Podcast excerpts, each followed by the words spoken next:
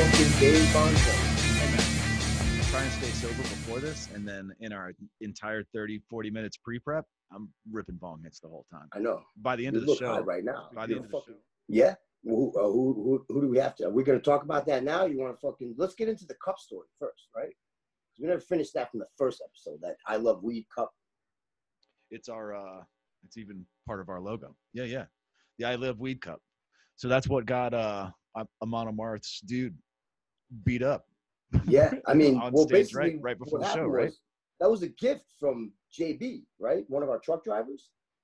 You know what I mean? It was a gift. So Oh, I didn't realize he had check. gotten that for you. yeah, there you go. There's the cup, right? So, um, it's the middle of the line check, right? And I'm like setting up, and and someone, I think our, our rigger or something was like, "Hey, like, check it out." And I looked over in Guitar World, and sure as shit, I see that dude with that cup, take up like this, taking a selfie with it, right? So I'm like, "All right, dude, walk over." I mean, what the fuck you guys doing here? Blah blah blah. Well, you and line check is the 15 minutes before the band goes on, right? Like half it- it- hour. It's usually yeah. half hour, but we, we Yeah. have 15 minutes because it takes about 10, 15 minutes to get the, the last band off, right? Yep. So, um, yep, we're pretty much, you know, I'm like putting out picks, taping out set lists at that point, ready? Check my Make it- guitars, I think. yeah, making sure guitars are. Yeah, I was still. Yeah, checking everything guitars. works. You know what I mean? Check Yep. monitors and all that, right? So, um, yeah, so I grab him. I'm like, yo, what the fuck are you doing here? And it's him and his buddy. And at one point, he just goes like, "It's cool, it's cool. I know the band. It's all right." I'm like, "Nah, dude, it, it ain't all right," you know. So I kind of move him like in the middle. This is happening in Guitar World, right? Like Kabuki's down. You, the audience can see what the fuck's going on. And uh, at one point, I kind of grab him in front of the bass rig, and you know he's resisting still, right? So all right, resisting.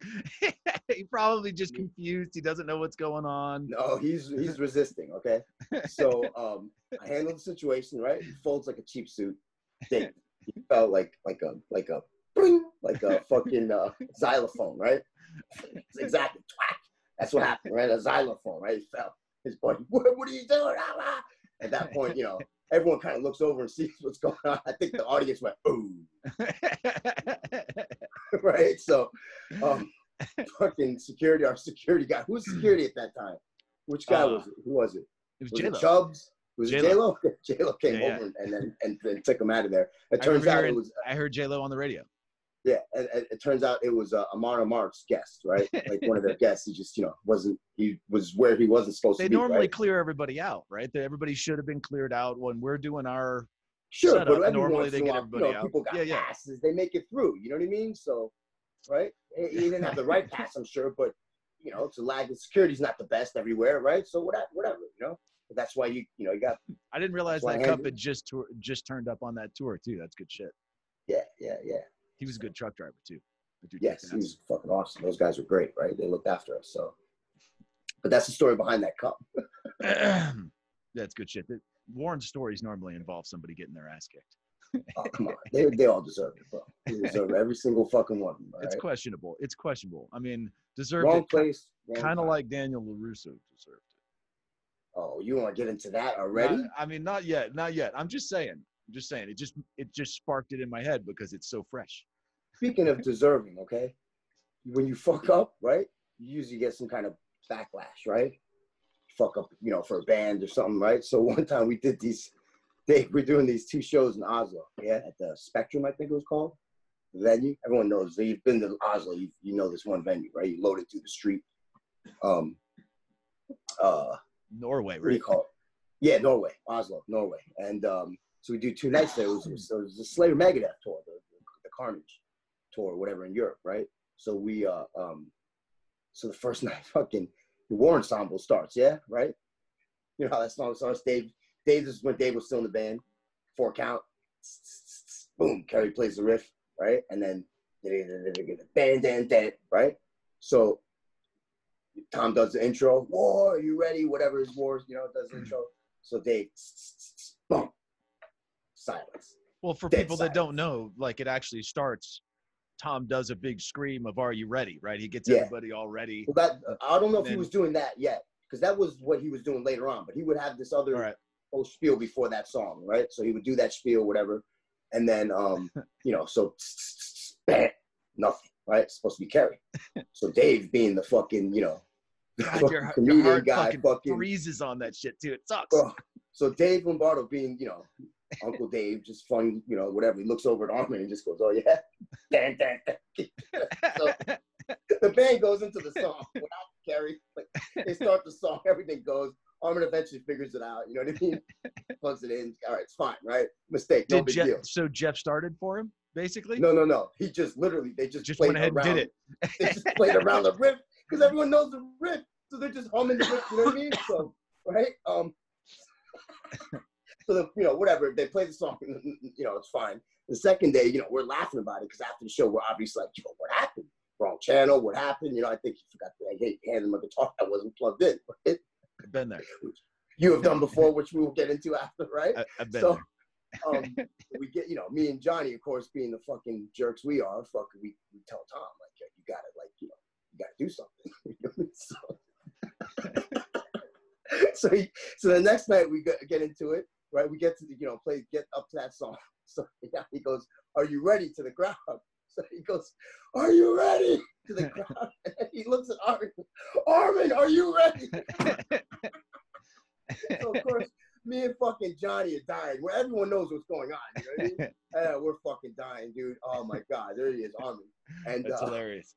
we even got like a little out of Kerry, right? I think he turned his head and, and, and giggled. Well, the. Kerry doesn't break on stage. That's hilarious, right? Kerry, But that Kerry's was got game fucking- face on that whole Yeah, fucking dude. time. So uh, and Armin, you know, Armin's looking at Tom, just like, "What the fuck? Are you serious?" Like, Oh it was pretty fucking funny, dude. that's awesome. It's a horrible feeling. It's a horrible feeling to leave him them Hey, but you know what? It's better that than like getting actually yelled at or getting actually in Yeah, trouble. yeah. You know what I'm saying? Like, you know, it's They're always cool about it, right? Like- on that shit, they get Yeah. like yelled at. You know what I mean? So I mean, it was. It's a totally serious gig, but nobody ever made you feel well, it's like, like when you know total you idiot. to plug in, and he was just swinging the, the cable, like, "Hey, buddy." Jesus Christ, that sucked. Jesus Christ, It's that just sort of like that, right? But he didn't do it into the microphone. dude what blows about that too is that was recorded you know by a dozen different people so i watched it you know of course you and your brother made me feel like a horrible ass afterwards and then and then You like, that was on you, bro. I didn't whatever. nothing, fuck, bro. fuck the both of you. And so before i went out on leg two i watched that again like a dozen times. Like i showed it to my friends right? And like there was a dude in austin too that like he was close up and he's and he's watching the whole fucking thing. And it, and it's straight up on the video it seems like it's a minute or something like it's fucking forever right it's like he was unplugged forever Um, How many people there's- at that show? Thousands. Just um, thousands, you. right? And some dude, some dude's there in the front, and he's like, "Oh, Gary, too much Jägermeister," right? Like he's blaming King for the fucking thing, and it's like, dude, it's Well, so horrible. Listen, this is why. Listen, I got it, and I give it to band guys. This is why dumbass. band dudes get mad or they react a certain way when shit goes wrong because they feel like a fucking. You know what I mean? They're the guy out there. You got to yeah, remember. yeah, they're standing there with their dick in their hand, and it ain't, wrong, it ain't even their fault. you. Nobody's looking at you, bro. Like everyone's looking at him. So you got to. You know what I mean? It's Yeah. kind of like. Out, out of fucking, you ten thousand people, there's like five dudes that know that it's my fault, right? Everybody Yeah, else is like, oh, basically. Car- Gary's "Ah, dude, drunk. Oh, Car- fucked up." Yeah, exactly. fucked it up. He was Meanwhile, drunk like, or something. Bro, he hasn't even drank a drop of liquor. You know I No, mean? man, So, he's like, he's like- like got dead game face on, and it's all my fault, and I'm just some jackass standing over there on the side. what? Dude, one of my favorite ones dude. Like, so he, uh, so I only did those two unpluggings, right? And then I, I mean, after that, you know, my heart skipped a beat every time Kerry was just starting. Like, I would always check and recheck, and you know, and of course, you Yeah, afterwards. It's funny how it's funny how every moment for the rest of the tour, like that moment you fucked up when that moment comes around every night, you're like, oh my god. Every, every single night. It takes part of the fun out of it, man. It totally sucked. Because at first I'm all happier to pig and shit. I was all bouncing around and listening to the fucking songs, and I'm like, yeah, fuck yeah, I'm Kerry King. So think about- Tech. And then it got to like by the end, it's just like I'm sweating So, every bro, fucking So second. think, think, think about this, right? After you do something like that for let's say like ten years, you ha- would have a list. Of course, How There isn't- that you like, oh my there- god. I there isn't a fun don't moment happen, in the right? You need to entire fucking. these things from happening. Like, you know what I mean? Like, imagine my list was fucking thirty. So- You know, don't So ever let these things happen ever again. so this was this was my third leg Tekken form, right? This was after I take over for Bubbers. And so at this point, I think I got my shit together, right? Because second leg, I you know, I still fucked up once or twice, but everything was pretty much good, right? I kept my shit together. I wasn't drunk Yeah, the but whole your time. your fuck ups, you got to realize. Okay, like yeah, you did have minor guitar tech fuck Yeah. ups. Sure. Yeah, look, I'm looking but tough. Most of your Look yeah, how hard I am. Look how hard I am, not- motherfucker. Hard, God, like nails. soft, soft like West Virginia, bro. All right. Um. So, your most of your fuck ups were on the touring end, not so much the technical end, right? You had technical issues, sure. You know what I mean? Yeah, But, like like they weren't like you know they were simple mistakes. It wasn't like oh my god, this guy has no idea. I mean, the doing. touring side, I should have never been there, dude. Like, I should have never been in that. Like, in most of those situations, I had no mm. business there. Isn't that what I said from the beginning? Yeah, you were wrong mostly, but yeah, like I should have. I was wrong mostly. So aren't you agreeing me? I think your pillow on the, in the trunk would have disagreed with me. All right, or disagree with you. Excuse me. So that anyway, thing was so damp.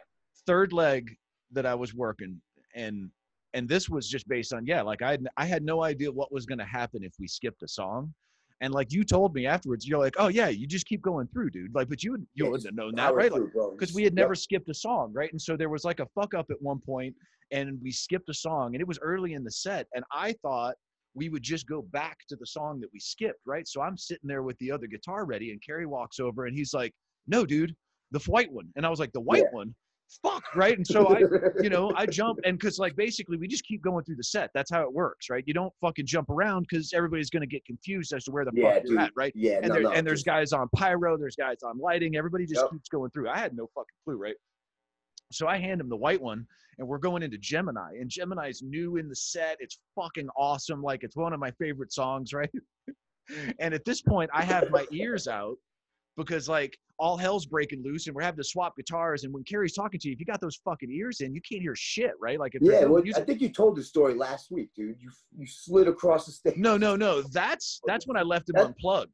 Oh, that's okay, this That's leaving him unplugged. All My first time Okay, leaving okay, him unplugged, right? I go, right, "Slap- so- no, so- no, this is on Gemini, and like, and I have my ears out, and he's like, there's smoke billowing and shit. That was like, So, yeah. and he's like, yo, cause I, cause I hear the song start. I'm like, okay, I got the white guitar, bro, and I have my back turned right, and I'm getting some other shit organized because I'm like, you know, everything's gone wrong, but everything's back Mistake together. one. Yeah, yeah. Mistake one. Ears, ears should have never been out, or at least leave one in. Take one out so I can hear him Oh, talking. mistake two. Ears shouldn't have been out. Two should have been been paying attention no matter what was going on at the top To of the him. song to make sure the song started okay, and then you go do your shit. I thought the song started okay because I heard it, but but when that song starts, it's both of them being like wah, right? And so I hear it on the stage, and I, and I turn around and Kerry's like right there, but fucking Brian is like billowing smoke, so the smoke is like covering Kerry, and all I see is his arm going like yo, and I and he's like he's like he's like yo, I'm not on, and I was like you're on, dude, and he's like. I'm not on, right? And I'm like, I'm pretty sure you're on. You're, you're he's like- on. You're He's like, arguing with God. motherfucker, I'm not on. I'm on. Yeah. And I stick my on. ear in. I was like, oh shit. And I look over and I realize I had to switch the fucking box. Right? So I was like, slam. I got got the goddamn box on. Yeah, that's the face he should have been making it. Fuck you, Dave. Plug my shit in, motherfucker. Look, at the guitar too, right? Look, It is, it's the same guitar. It's the Dave. same you guitar. fucked me, jerk off. I was like, I was like, you're good, bro. he shakes his head and walks away. He's like, motherfucker. No, After the guy, thing, dude. Poor he get- guy. He, he hit me for like at least four just on that thing. He's like, oh, okay, yeah. let, let's go over your mistakes. Yeah, exactly. first you question me. yeah, he's like, no. First you hand me guitar that's not on. That's yeah. And then, and then you question me when I tell you it's. He's like, off. yeah. He's like, your ears aren't on. You tell me that I'm on, and I know I'm not on, motherfucker. I'm standing there like in front of the amps. Like I know when I'm on. It's like I know. I was like, what the fuck am I thinking? I'm sitting back there pounding shots. Like it's like, just, oh, Shit, that's keep at least fun- six fucking shots. yeah, it's like keep funneling them at me, bro. Like I, I know. it was fucking awesome. he was always a good sport about it, man. Like he knew I was fucking up. Like I mean, it was you know. Well, he's always been a good sport. That's the greatest thing about working for the guy is he's a good sport. You know what I mean? Yeah, he was the, never- the best about work for anyone in Slayer. They're good sports, right? Yeah. Like, all right, Every- you know, fucking everybody was cool about it. moments. You know, Jeff threw a guitar at me once, not at me, but threw it towards me. You know what I mean? That's what Tom and Sandra said one time. They were like, if you fucked up like that, Jeff would have thrown that motherfucker at you. and I was like, damn, dude, Oh, I don't think I could have dealt. You know what? He might have fucking thrown it at you if you fucked up like that. But come to think about it, he he did that to a guy we had there at one point.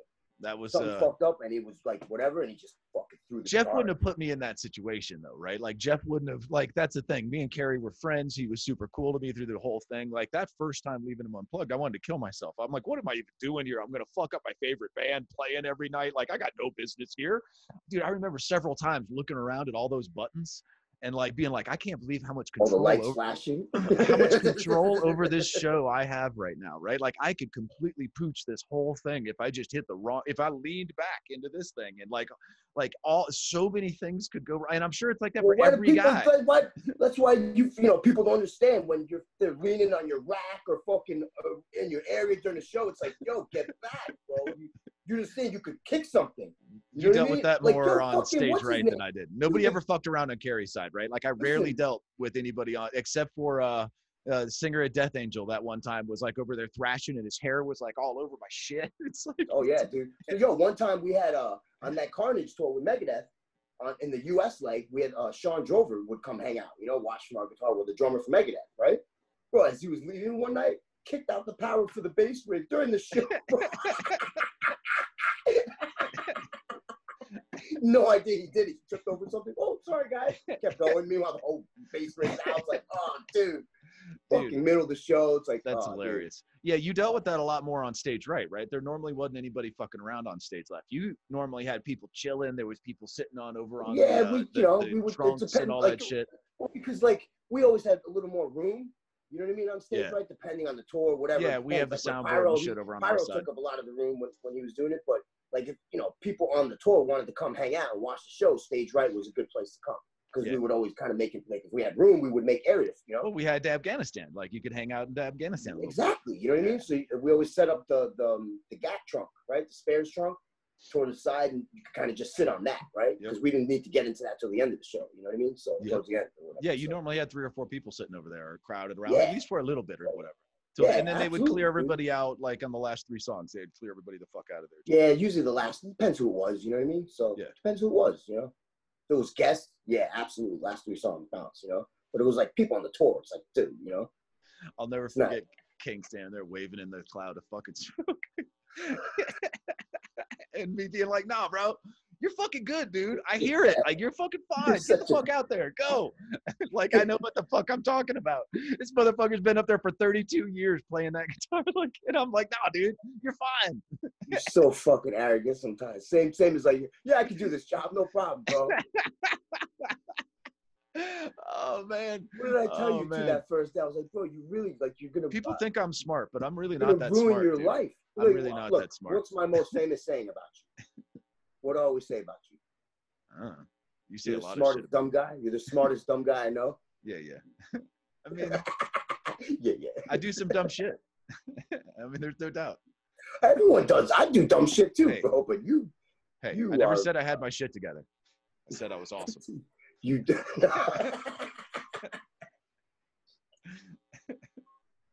you're. You know what you are? You're fucking. You're Johnny, bro. You're Johnny from Cobra Kai, Karate Kid. You're that dude. That's I mean, who you are. Johnny was a good dude that was always trying to do better, and it actually translates. So let's get into this, actually, motherfucker, because I have Okay, clocked hold all the way through out. season We two of clue- Cobra Kai we now. gotta, we gotta clue- clue in. We both have caught up season one and season two of Cobra Kai. Yeah, since Right? the last episode, we have. I mean, yeah. So in a week, right? Like we have started blasting through. Well, I went on a binge, right? I watched like Yeah, I- you clocked it, in like yeah. two, two, three days. Yeah, in under 72 hours, you had cleared it. I tried to tease it out a little bit because I knew season three wasn't going to be available yet, hoping you, that you they. were smart. yeah, You I, were smart. I should I should have held back a little. I'm praying that Now they I'm itching to see season three, right? So Me too. Like, I mean, season three's got to come out on Monday or some shit, right? season Like, two was an epic ending, right? Like wow, what a way to, to end the Epic. season, right? epic. And all of you know, let's just start here. It all just reinforces my stance that Johnny is kind of the hero through this whole thing. He's a broken hero and he didn't always do the right shit. But here's my logic.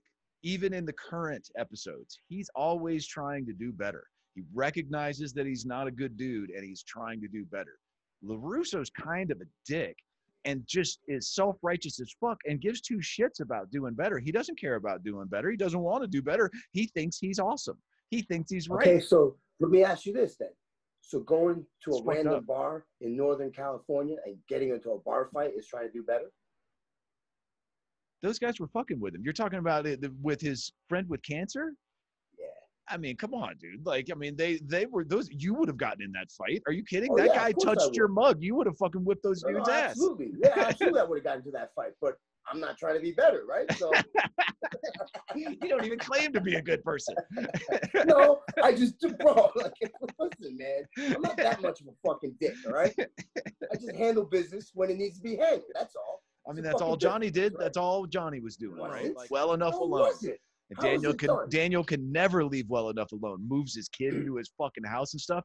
Let's actually get into something on the early on the early Karate Kid shit. Speaking of the weed in the shower, our illustrious Okay, producer, so yeah, he did a lot of research. yeah, found out like- that the, the writer, this guy that wrote the screenplay, right, the writer was well, here, that step back. What ins- what instigated the research was not only the fact that he's rolling the joint in the in the shower or uh, in the bathroom stall. Yeah, like it calls it a number. number, which is a weird thing to call it. Somebody's been smoking weed a long fucking time that you're Yeah. calling a joint a number, because right? even that's that's almost like a '60s term, right? And that's the, that movie's yeah. based on the '80s. You know what I mean? Yeah. mean? So somebody's been blazing for a while that was either involved in the movie or whatever. Then our producer notices that Daniel's buddy uh, on the beach. What's that kid's name? He's wearing Freddie, Freddie, Freddie. Freddie's wearing a normal first guy he shirt. meets at at at, uh, at his apartment complex, And a Yup. nor- and a wearing normal shirt. in 1984 to be wearing a normal shirt. Like It's that's an that, that's an activist almost, right? Like I mean, given we're talking about California and shit, so like so, you know there was definitely people, more people blazing out there maybe or more publicly. so we did a little bit of research, and it turns out the writer of the movie is from Sonoma or lives in Sonoma now and grows weed. The guy that runs his vineyards, he has a bunch of vineyards. The the guy that manages his vineyards apparently is one of the oldest growers in the Sonoma area. See, look at that dude. Even if that was his name? I don't know his name. I can't remember his name. Oops. Oh man. Matt has that for us too somewhere. Hold on, hold on. Let me look for that, man. Oh, Yeah, yeah. Hang on, get it. You'll be able to say it because we can just edit. we can edit that together. no, we don't have to edit. This is fine. Robert Kamen. It's Robert Kamen. Robert Kamen. There you go. Okay. Yeah. So if there's any way to get Robert, Robert on Mark this, show, Kamen. Yep. if So there's any the way to get Robert on the show, of course. Then again, like If, now that I if anyone knows uh, Robert Mark Kamen, we would love to have him on this show. would love to talk to him, even just for a minute on the Oh, phone. dude. Yeah, anything. Just we want to question his background. Like, are, are these specific little things that he just did to kind of throw it out there? Well, because there's references in you know? season one too, right? Like they're smoking weed in the car. Uh, Daniel's daughter and shit, or, or actually her friends are smoking weed Her in the friends car. are smoking weed. Yeah, yeah, and then it's a pretty uh, funny scene, right? Because they all get paranoid and whatever. and then the grandmother at the uh at the karate tournament right like she's like wow you seem really calm like given that their grandson is out there you know kicking ass and she's like oh well i smoked a joint before we came here to the thing Just- I didn't don't you remember that. shit oh yeah it was No, in the I ca- I it was in the captions she says it in spanish Oh, I gotta, I gotta catch that. Oh, yeah man, yeah right. it's epic so the gra- the grandma blazes too there's a lot is- of drinking in that, right? well yeah but Johnny not in, drunk. not in a positive way That's what I'm saying. yeah the alcohol is portrayed negatively and the cannabis is portrayed positively which i like i like is- that stance Well, it's the truth, right? You know what I mean? So it's good. Like I mean, that's part of why I love that show. Hey, uh, so we have to shoot over the link to our guest. yes, Let, let me do that real quick. but um, and let's okay. So let's real quick. Let's talk about our guest. Who's our guest today? We got Johnny Chow. Johnny Chow. Oh, speaking to the microphone, fuck face. We got Johnny Chow. Johnny Chow from Stone Sour, right? He also played in uh, Cavalera Conspiracy, I believe Soulfly, you know. So that's I'm excited about that. We got a lot to talk about, right? He's got uh, he's got um, there he is, Johnny Chow, and he's he's got a restaurant. He's got some art stuff, you know, besides the Stone Sour stuff, right? So He's been doing art stuff for a while. yeah, the art stuff is is is, is uh, it's definitely been around, right? So Uh, why don't you to- shoot it to him as a text too? Why don't you, Warren, so that he can, uh, sure. because he, he's going to join from his phone. Did you email it to me? Yep, I shot it to him in an email.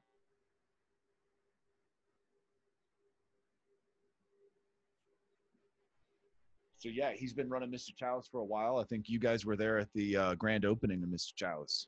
Yeah, we were. We had a day off in Buffalo. We were able to go hang out for the day, but they weren't serving food just yet. But we were able to go and get like the vibe of the place. You know what I mean? It was cool, man. We hung out there for, for a little bit, man, for a couple. Was the was the arcade stuff set up yet? Oh yeah, that's why we went. We ended up Sweet. playing like all the video games for a couple hours. You know what I mean? You know us, right? We're nerds. You know what I mean? So you know, You know- old school '80s video games. I'm there, bro. So That's he had like you know, Spy Hunter, Tron. He had like some epic games, dude. oh, Like, that's sick. yeah, dude. That's something actually I want to ask him about, right? Because the restaurant industry is tough. And when I saw the uh, arcade stuff he was doing upstairs, I wonder if that's like a good way to be able to augment, you know, what would be normal revenue. Right? Oh yeah, Like, there you go. Look, he's got he Yeah. had skeet ball and everything, bro. It was uh it was pretty epic, man. Like I you know, I actually in New York they have something it's not as epic as his place, but it's like more simple. It's called Barcade. It's just a bar with a bunch of video games, right? I had gone there once or twice. I don't drink, you know that, you know, but I went to go play with um play video games. I actually took Josh Jenkins one time when he was in town. And um, Josh, that guy was a savage. yeah, he's savage. The ears, like the ears. And uh, so um, we went there, whatever. So when you know when he, he told me about the restaurant and, and we went, I was excited to go, right? Because you know that was cool. You know what I mean? Like, dude, I'll, I'll sit there all night and play video games. You know, so Yeah. Yeah, I think he's going to do the interview too from his uh, restaurant. So Yeah, um, we'll get him to cool. give us a tour and um, walk us through that Mr. place. and- yeah, and they've been affected by all of the pandemic shit and um, Yeah, heavily, we'll right? talk So- about that. Yep. Yeah. So should be pretty cool to see him. What do we got coming up? Let's see. Oh, yeah, Mr. Childs. There you go. So We now ask- you think now you you we gotta ask him about this because you think apparently that Kiss is fan. a Kiss Yeah. fan. it's a kiss reference, right? Yeah, Kiss to me, that looks like just I don't know. It could be. It's um, it's both, right? Like it's it's supposed to be kind of a Japanese thing, but I bet you the S is a play on Kiss. Kiss was Japanese kabuki kind of shit, right? So it all I don't know. I don't think you're using S's like that in your logo unless you're going as Does a, that remind you of a little bit of a Slayer S though? it is a little bit of a Slayer S. So you're saying that Slayer bit off Kiss? Because if, if that's the case, I'll reach through the thing and slap the shit out of you, You right? know, you know they did. Oh, dude. I'm gonna text Kerry King right now. No, talking don't, shit don't, right now. don't. Bro, you seriously, bro? I don't think anyone in uh, Slayer was Kiss fans, bro. Really? Yeah, I No. don't think Kiss was a big influence on Slayer, dude. I mean, but it's a metal like that became the metal S, right? Because of Kiss. Wait, what? Yeah, I don't care about the metal S.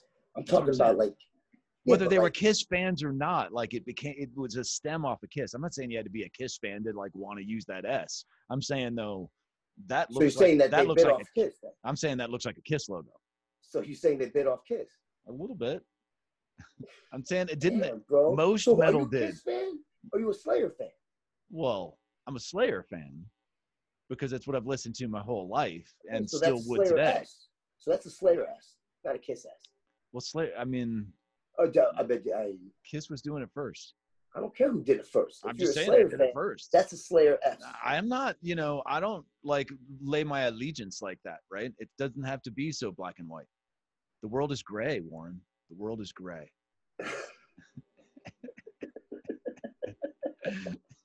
I'm just trying to say, bro, you should have a little more loyalty to Slayer. It's not about loyalty. I mean, it's not about loyalty to Kiss by any means. Although, I mean, like I was a Kiss fan as a little kid. Like, I mean, so it was earlier. But you got to give credit where credit's due. That was the Kiss S, man, and like it's it Sure. became a metal S. It so- became a. It's the Slayer S. It's now So the Mr. Chow's words, you're S. saying that Slayer bit off then. That's what you're saying. You're putting that in a really harsh way that I don't appreciate. I'm, I'm- hey, I'm just trying to fucking. It's not you know what I mean? it You real, said like- it, bro, not me. That's not what I said. It's not what I said at mm-hmm. all. I don't know. See, the Slayer. I mean, it is a little bit different, actually. It is a little bit different. I mean, dude, come on. Pretty damn close. Go back. They're pretty Yeah, fucking bro. close, though. They're a little different, man. but pretty close. No. Look at The- that, the though. And S's okay, wait now, but do the look more like lightning bolts. look at the Kiss Whereas S versus S- the Look at the Kiss S versus the Mr. Chow's. That's the more relevant. You're trying to like make this into a Slayer Kiss thing, and it's just all wrong. It's just all wrong. You made it into Slayer Kiss. I thing, did not. I did not. Just like you're making Daniel to, out to be the bully, which is bullshit. Daniel is clearly the bully. I mean, think about the show, dude. That Daniel's got a great life, a wife, kid at home, like this pimp ass pad and everything, and he's got to just maliciously go off and fuck up Johnny's life again. Again, he did it with Ali back in the 80s, and now he's doing it again in the 2020s. It's unfucking believable. And then ultimately, they both fail as fucking senseis, right? Like they Hold on. So their Danny fixed this dude's car for free, right? After his daughter destroys his car, his old classic. It was a classic. Okay. Yeah, you're right about that. His his daughter did. Yeah. Okay. His daughter did wreck the car. Right, it was really his daughter's delinquent friends, right? And she bailed on Yeah. them and everything, Yeah, but his yeah, daughter takes responsibility. And the dude's pimping in, you know, an S7, I think, in that last season. He was rocking an S7. who Johnny. No, uh, no, no. He LaRusso hooked him up too, right? He's got a pimp car now. Bro, give him a challenger, bro. Yeah, like, like, I mean, how do you get, like, that's crazy. That's crazy. That whole the premise man. of that was absurd. It's like, come on, it's the only what fifty, sixty thousand dollar car on the lot, and that's what he gets. That's wait, crazy. wait, hold on. What what's what? It was uh, like it was like shitbox, shitbox, LaRusso shitbox, is brand new what- Challenger. I didn't even look. LaRusso Au- Auto. What were they? selling? Audi, Audi, Mercedes, German, Oh, wow. fancy German Okay, shit. so high high end stuff. Yeah, yeah. He's driving a Audi S7 in the last couple of episodes, anyway. His daughter's sitting there looking at him and has the S7 like in Blaze logo. Audi hmm. does that as product placement. Oh yeah, yeah. there- There's they're like- product placement in, in in that show. There's so much product placement in that show, dude. Audi are champions at that shit. Lamborghini started doing it because they're owned by Audi now, right? So you start the Lambo popping into the Batman, you know, movies. Well, Audi, and all that Audi's like the new BMW nowadays. You know what I mean, right? Or at least it is in LA. They've been around forever, but yeah, yeah, totally. Yeah, it's the swanky LA, you know, Yeah. whatever. It's the pedestrian German car to have, because you totally need all-wheel drive in LA, right? Like it's a crucial thing. They really are in Colorado. They're like it's like all-wheel, s- yeah, you need all-wheel drive in LA, huh? yeah, it's going crucial. All that that terrain stuff, huh? uh in uh in Colorado, they're besides Subarus, it's like the most common car Audis. Like the A4s Yeah, and no, shit. It's not like the crazy ones and stuff, but specifically because of the Quattro. Like that shit's baller as fuck. Yeah, I mean those are. I mean, I've never ridden in an Audi. I've ridden in, in nice BMWs though, and uh, those are dope, right? So They're I can only imagine the Audi is probably dope too, right? So, They're they're dope too. It's the you know just different. well, you're a car guy, so would you do? You, have you ever driven an Audi? Yeah, I've had several. Yes, I've had some. if you if you have the means, I highly recommend it. All right, Ferris. I think good pickup, big good pickup.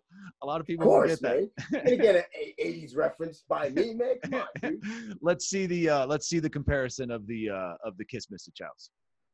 Let's bring that up. Did you check? Did you text Johnny? Yeah, yeah. He's calling it. All right, so there's Kiss. Right, so Old there's the school. kiss, right? Looks more like a lightning bolt. See, Slayer. Slayer is more like an S. The- yeah, it's right? more aggressive too, and it's more like a slash. Uh, yeah, that's. I see, mean, that's it. See, but that this one has a different right because the end of the S is longer, right? So it's you It can't really say, bro. but that's only because it's just- done on I this little slant just- thing. I think you're just a fucking Kiss fan, and you got to put know, like man. just Kiss anywhere, right? And, oh, It's no, a- that's Kiss. No, it's not Kiss, bro. It's It's Mr. Kisses. All right? pretty Kiss. It's. Slay. It's not Kiss. you know they all right speaking of johnny chow let's see let's put this to bed right now if that All right, so quick, quick question, bro. Your logo, Yeah, man. Mr. Chows. Does it have anything? Did you oh, get? oh it? yeah it's on Are his hat Kiss- right are- now Are you a Kiss fan? I am a Kiss fan. Okay, so is that is that kind of like a, a thing off of like a, a twist from the Kiss logo, We or we we straight up. No, I'm not going to say that. But yeah. all right? So Dave was right. Dave was right. Thank you very right. much Thank you very much. Play off the Kiss. Okay. All right. Yep. Cool. yeah. There you go. i called that right away and then we were just we spent far too long flipping between the s on there the kiss logo and the slayer logo because Yeah. then warren wanted to turn it into a slayer versus kiss thing and if i was loyal to slayer that i wouldn't compare the logo to a kiss and i was like it's the same s man it's always been the Yeah. same s to me since the 70s Yeah. that's been the s it's metal That's as fuck totally the yes. It is. and uh, I've always thought like uh, you know, Gene Simmons, wherever see it, I'm sure he'd send a cease and desist, and I'd be like, hey, at least I noticed. You know what I mean? I heard he's he's uh, he's actually taken that font or or, or, or copyrighted that font. Is what I've heard. Yeah, can I I'm see mean, not that. dude, Yeah, he, yeah, he owns yeah, I mean- everything. he, he anything Yeah. he does, he owns. Oh, it's crazy, guy. man. Yeah, Right, and so- hence the deviation on the Slayer too, right? The Slayer's more of that scratch kind of font and everything, See, but here you Slay- go. Compare Right. it to the Slayer, right? S- What you, Slayer owns that too. Or a Slayer fan, bro? What's up, dog?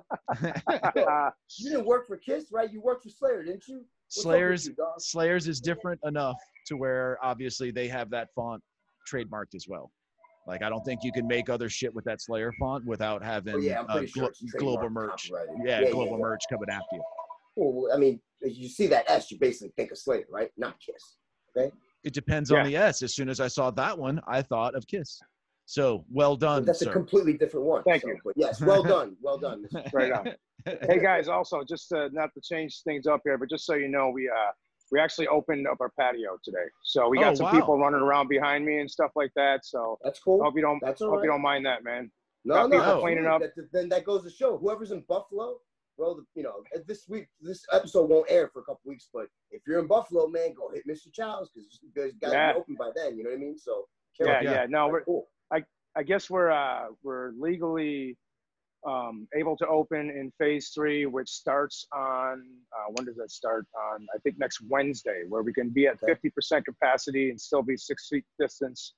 But right now, uh, Governor Cuomo um, said that we actually last week he said that uh, all bars and restaurants could open up the patios as long as we're safe distancing. Fuck yeah. Nice. So Well, you know, congratulations. we're trying to. Yeah, Yeah. thanks, man. It feels- feels good, man. Because I'll tell you what, man, it's a scary thing, man. It's a tough business owning a restaurant, fine, but you know, then when you get shut down, it's just like, ooh, we now what? Yeah, Yeah. because you, you guys only been you guys been open for about a year, two years. Or? Not, not uh, almost two years. This July, it'll be two years. Okay. So Yeah, I couldn't Actually, remember when we had come crazy. through. Yeah, man, it, it was crazy because you know that whole time that we were planning for this and we were doing this, it- it's been for years, but I was just on a like three year cycle. so I'd be in and out of town as they're doing Yep. the build out and everything like that. And it's just like, you know, and I've got a, a, a 14 year old. So it's like, you know, whenever I go out on Wow. tour, it's like, oh, well, welcome to being a, a single mom again as I go on tour. Yeah. And Sure. So this time it was like, you know, Oh, welcome yeah. to being a single mom again. But oh, yeah, you got to design and build a restaurant too. Yeah, because she- business to run too. Yeah. She's Right? involved. Yeah. So she helped get everything built out and everything while you were out on the road. she's the boss, man. She's the Wow. boss. You know what I mean? She she definitely she's she's the one with the brains. She's definitely like, you know, she kicks ass, man. She knows she she's really awesome at taking like oh there she is. Yeah, there you really, go. that's that's a cover of a, magazine that that's a magazine here in Buffalo that did a Oh, really nice. kick ass article on her and uh, the business. You know, she really knows how to take all my crazy zany ideas that are a million of them all at once and then they change and they change she knows how to take them and stack them properly and have them like actually make sense with her own twist on it too so you know without her man none of this would be uh, able to be done so it's you Yeah. Know a lot of it's christy man most of it all of it's christy Yeah. Well, and that's, still us- with- that's usually the case, right? And So- still with Yeah, a 14 year old kid. So are you guys having to homeschool uh, the kid right now? yeah And oh my Wow. god man so you know we were very very fortunate to get our son into a, a really like like this really awesome like um, college preparatory school he's only in eighth grade this year but he's going in he's doing the next four years at the school it's super expensive school school is intense man so like his friends some of his friends that are in public school um, have to do like a zoom like once in the morning just to show that they're made it to class they barely got any you know barely got any kind of like you know um, homeschooling, no assignments or anything like that. I'm telling you, man, I've never, and, and, and she's uh, another reason why she's awesome is because she did most of the teaching. You know what I mean? It's like, you know, some of the stuff with the way they're teaching nowadays, man, it's right over my head. And, you know, he had to do multiple Zooms a day, anywhere from two to five of them a day. That's and he had to do projects and, Good. you know, so yeah, yeah, that's what I say, man, because it's like, you know, it's like one of those things where it's like, you know, just because school isn't technically happening physically doesn't mean that these kids shouldn't be educated. No, don't yeah, you still do. You can't pause the Yeah. education of kids. bro. Yeah, you don't That's want a- you don't want to come out of this with a bunch of dumb kids, man. You know what I mean? No. Well, that's how we're here right now, right? Because you know, Yeah. I mean, there were some one generation, some generation got fucked up, and that's why we're. Oh, here. yeah. So let's fix it Yeah. before it gets Yep. worse. You know what I mean? Exactly, Yeah, man. absolutely. Exactly. Absolutely, dude. Cool, cool. wow. That's a shitload of work. So when you guys, Yep. if you guys have only been around then basically a year and a half before you had you were forced to shut down. I mean, your margins aren't huge in a restaurant industry anyway. I mean, how tough has it been to keep everybody employed? Did, were you guys able to pull any assistance for any of that stuff? Well, no, we weren't be, we weren't able to pull any assistance on any of that stuff, unfortunately, man. Um, but you know what? To be honest with you, man, that whole PPP loan situation, man, you gotta you gotta take seventy five percent of that loan and put it towards uh, put it towards your employees' um, salaries and, and, and paychecks, and then twenty five percent can go towards you know keeping the, the the lights on, paying the rent, insurance, such and so forth. Um, now, when you have an employee that you say, "Hey, man, come back to work or you know sit on your ass and do nothing for seven hundred dollars a week they're like well i'm making eleven hundred dollars sitting on my ass and doing nothing Yeah. But they they don't remember though at the same time when they're doing that um, they are actually in violation of of the the you know the unemployment because you're Yeah, being offered a job yeah, and turning right. it down yeah, and if you're turning and- it down. yeah and it all goes goodbye in july you know what i mean Yep. that extra 600 a week that's definitely gone in july Yeah. well, and that ain't gonna that ain't gonna carry you that long. I mean, no exactly man exactly and you know our It's- employees you are know, great what's though supposed to be a temporary fix, not a permanent Yeah. you situation. You know what I mean? And so Yeah, have you been no. able to keep everybody jumping back now that you guys are firing Well- back up? Well, we, you know, we're, we're, we're opening slow. You know, we're, we're, we're in, a, you know, New York State's phase two. When we do, when we are legally able to open in phase three, we're going to have a few phases of uh, phases of our own. You know, um, with the, the restaurant itself, like behind me is a dining area. It's not massive, but what we've done, um, Christy and our, our one manager Mikey, what they've done is something really awesome. And they're figuring out and working out these different areas that you can, like, purchase for two hours, so to say, make reservations for for two Nice. hours. And and upstairs, you know, we have the arcades, all the classic '80s games, pinball machines, and stuff like that. So they used to run flat al- along a wall. So what we've done is we turn them so they run parallel with the wall, with two side by side, a space It's kind of like you their own, in their own little pockets then. Yeah. and then two you more walking that us face up? that. Yeah, I can totally walk you guys Yeah, up. Hang dude. on, just Yeah. half a second, man. So I got you on the stand, so I'm trying to balance the stand here at the same Oh, cool. time. It's awesome. Hang on a second, guys. Dude, the Well, place here's a looks view. great Here's a from- from- here's a view of the there. restaurant. Yeah, look at that, huh? That's Jay Wood. That's our bar manager. This right here is Christy. She's the boss. Hi, Christy. Come up here, man. We do this and do a little flip on this camera. Oh, yeah, look at that. Yeah, you got little like it's almost like little pockets or whatever. So we would have see like this black wall right here. Normally they just be right along in a line like that, you know. But um, the way this There it is. There we go. Yep. So right here, what we're doing now is we're creating like little pockets. You got games Oh, there. Look at that. You Yeah. got games there. Come over here. You got oops, more games right here. You know, little pockets that you can like so-called like I don't want to say rent out, but you know, you can Tron's have it for like awesome. a group of a, a group Dude. of up to a few people. Oh yeah, Tron. Yeah. Oh, Love which that, pinball man. games do we got there? Which pinball? All right, here we go, man. It's all music. So we Oh, got shit. Metallica. Uh, Metallica. Yeah, oh, Kiss. Kiss. Look at that. Kiss. Uh, Yeah. The, is that that's the, Maiden. is that the wait? That's a new school Kiss one too, right? That's Oh yeah, oh yeah. All these are brand new, man. They're all pro line, you know, you know, top of the line uh, pinballs, pinball machines. And you know what's crazy, man, is like I didn't realize this. Oh, we also got ACDC here, DC. yeah. The ACDC and then we got one. the I played Aerosmith one. Nice. yeah. So yeah, man. So it's uh, we're you know we're trying to figure it out, and then we got this uh, up here. We have a second bar. You know, things are still in a little bit of disarray because you know we've been closed for so long, and we've been trying to like do different. Is that Donkey Uh, Kong Jr.? That is Donkey Kong Jr. Yeah. And then we got the upstairs bar here that, that we're did some remodeling on and stuff like that. We got to get all the bottles back up. That's And then we got- man.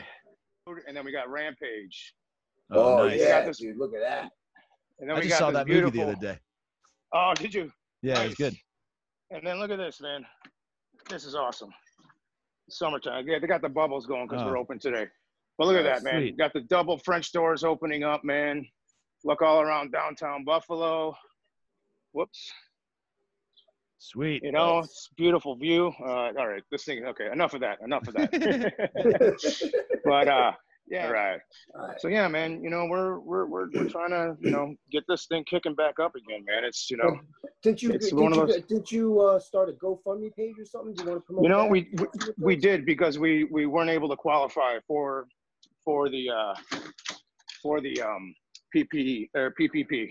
Um, weren't able to get any of the the loans. Well, there you go. We, we got it up. If, if anyone wants to go, you know, contribute, help the guy out, look, you know, go check out the the GoFundMe. It's Mr. Chow's Relief Fund. Well, and, uh, and I'll tell I'll I'll tell you what, man. Too, you know what? If, if you do go there, guys, please do me a favor and read every little bit, man. And it's a real story. And um, you know, we've kind of gotten some flack here and there because you know where people are like, oh yeah, you know this, this Johnny Chow guy, this rock star with his millions of dollars, and you know why would you know why would we like you know go there. He's asking for more money from people who are broke right now. It's just like, no, you guys don't understand, man. We didn't get any of these loans. I don't have any money. Every fucking cent that I made off that last cycle has gone into this building.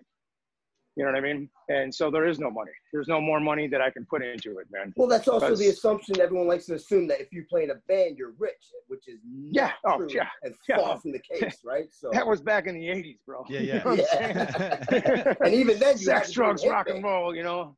It's so different now. Oh, cool. Well, so Right I want to get. I I actually want to ask more on the music side here in a bit, but like, um, yeah, the assumption is that you guys are filthy rich, and I've yet to meet Oh, any yeah. professional artist that is, No. is wealthy at all.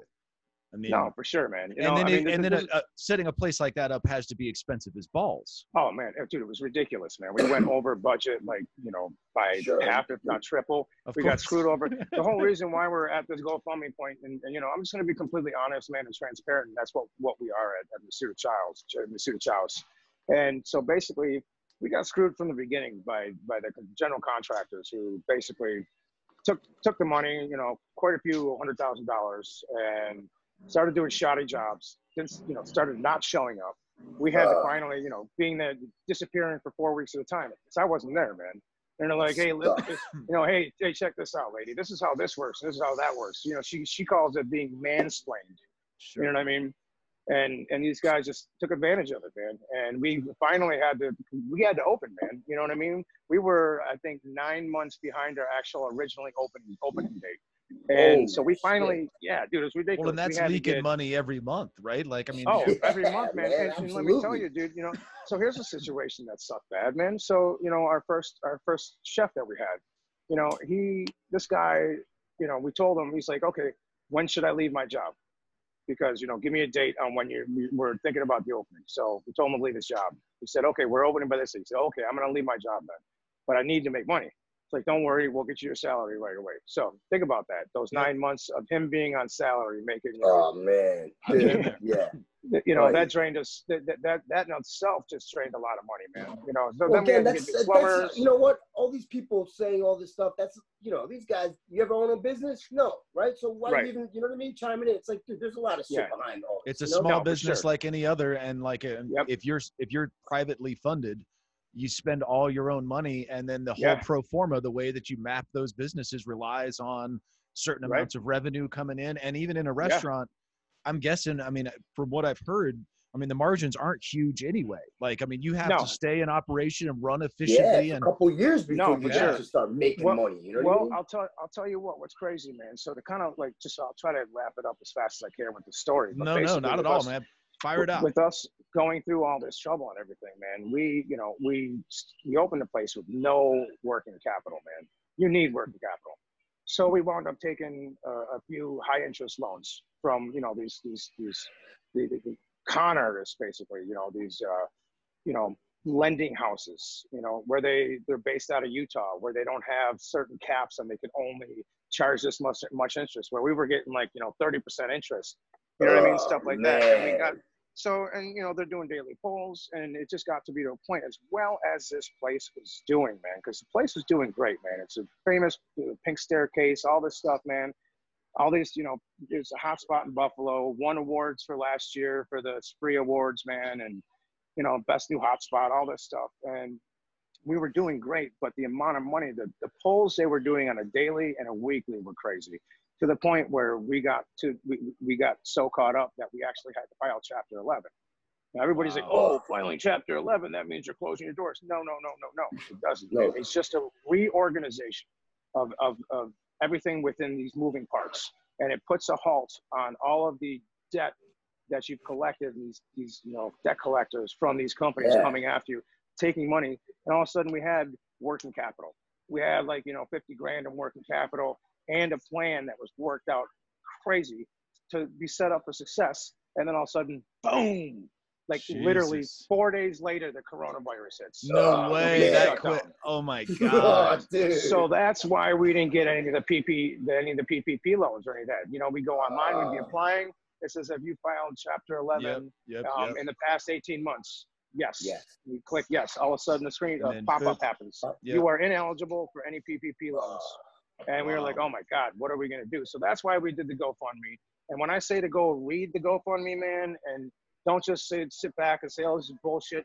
Read what's up there, man, because it, it, there's, a, there's a story behind this, man. And the money that we, we raised so far, 11,000, you know, we put a very high cap, man. We put $75,000 just because all these restaurants were doing that too. Um, but, you know, we raised eleven thousand six hundred ninety-six dollars, something like that. And all that money is doing is it's going towards keeping the doors open, like basically paying rent, paying our gas bill, paying our electric bill, paying our you know our insurance, you know, paying all these things, and getting monies or and or food to our um, to our employees, and also being able to purchase more food so we could feed the front lines because we did we, we fed the front lines a few times, man, which is There you really go. cool thing See? feels really Yep. good to do that, man. You know, we, That's we, we helped at the, the, the VA hospital and we helped out uh, another uh, hospital here the, the, Sure. through a friend. And it That's was like, it feels really good to be able to do that. We wanted to continue to do that, man. You know, want to keep the doors open.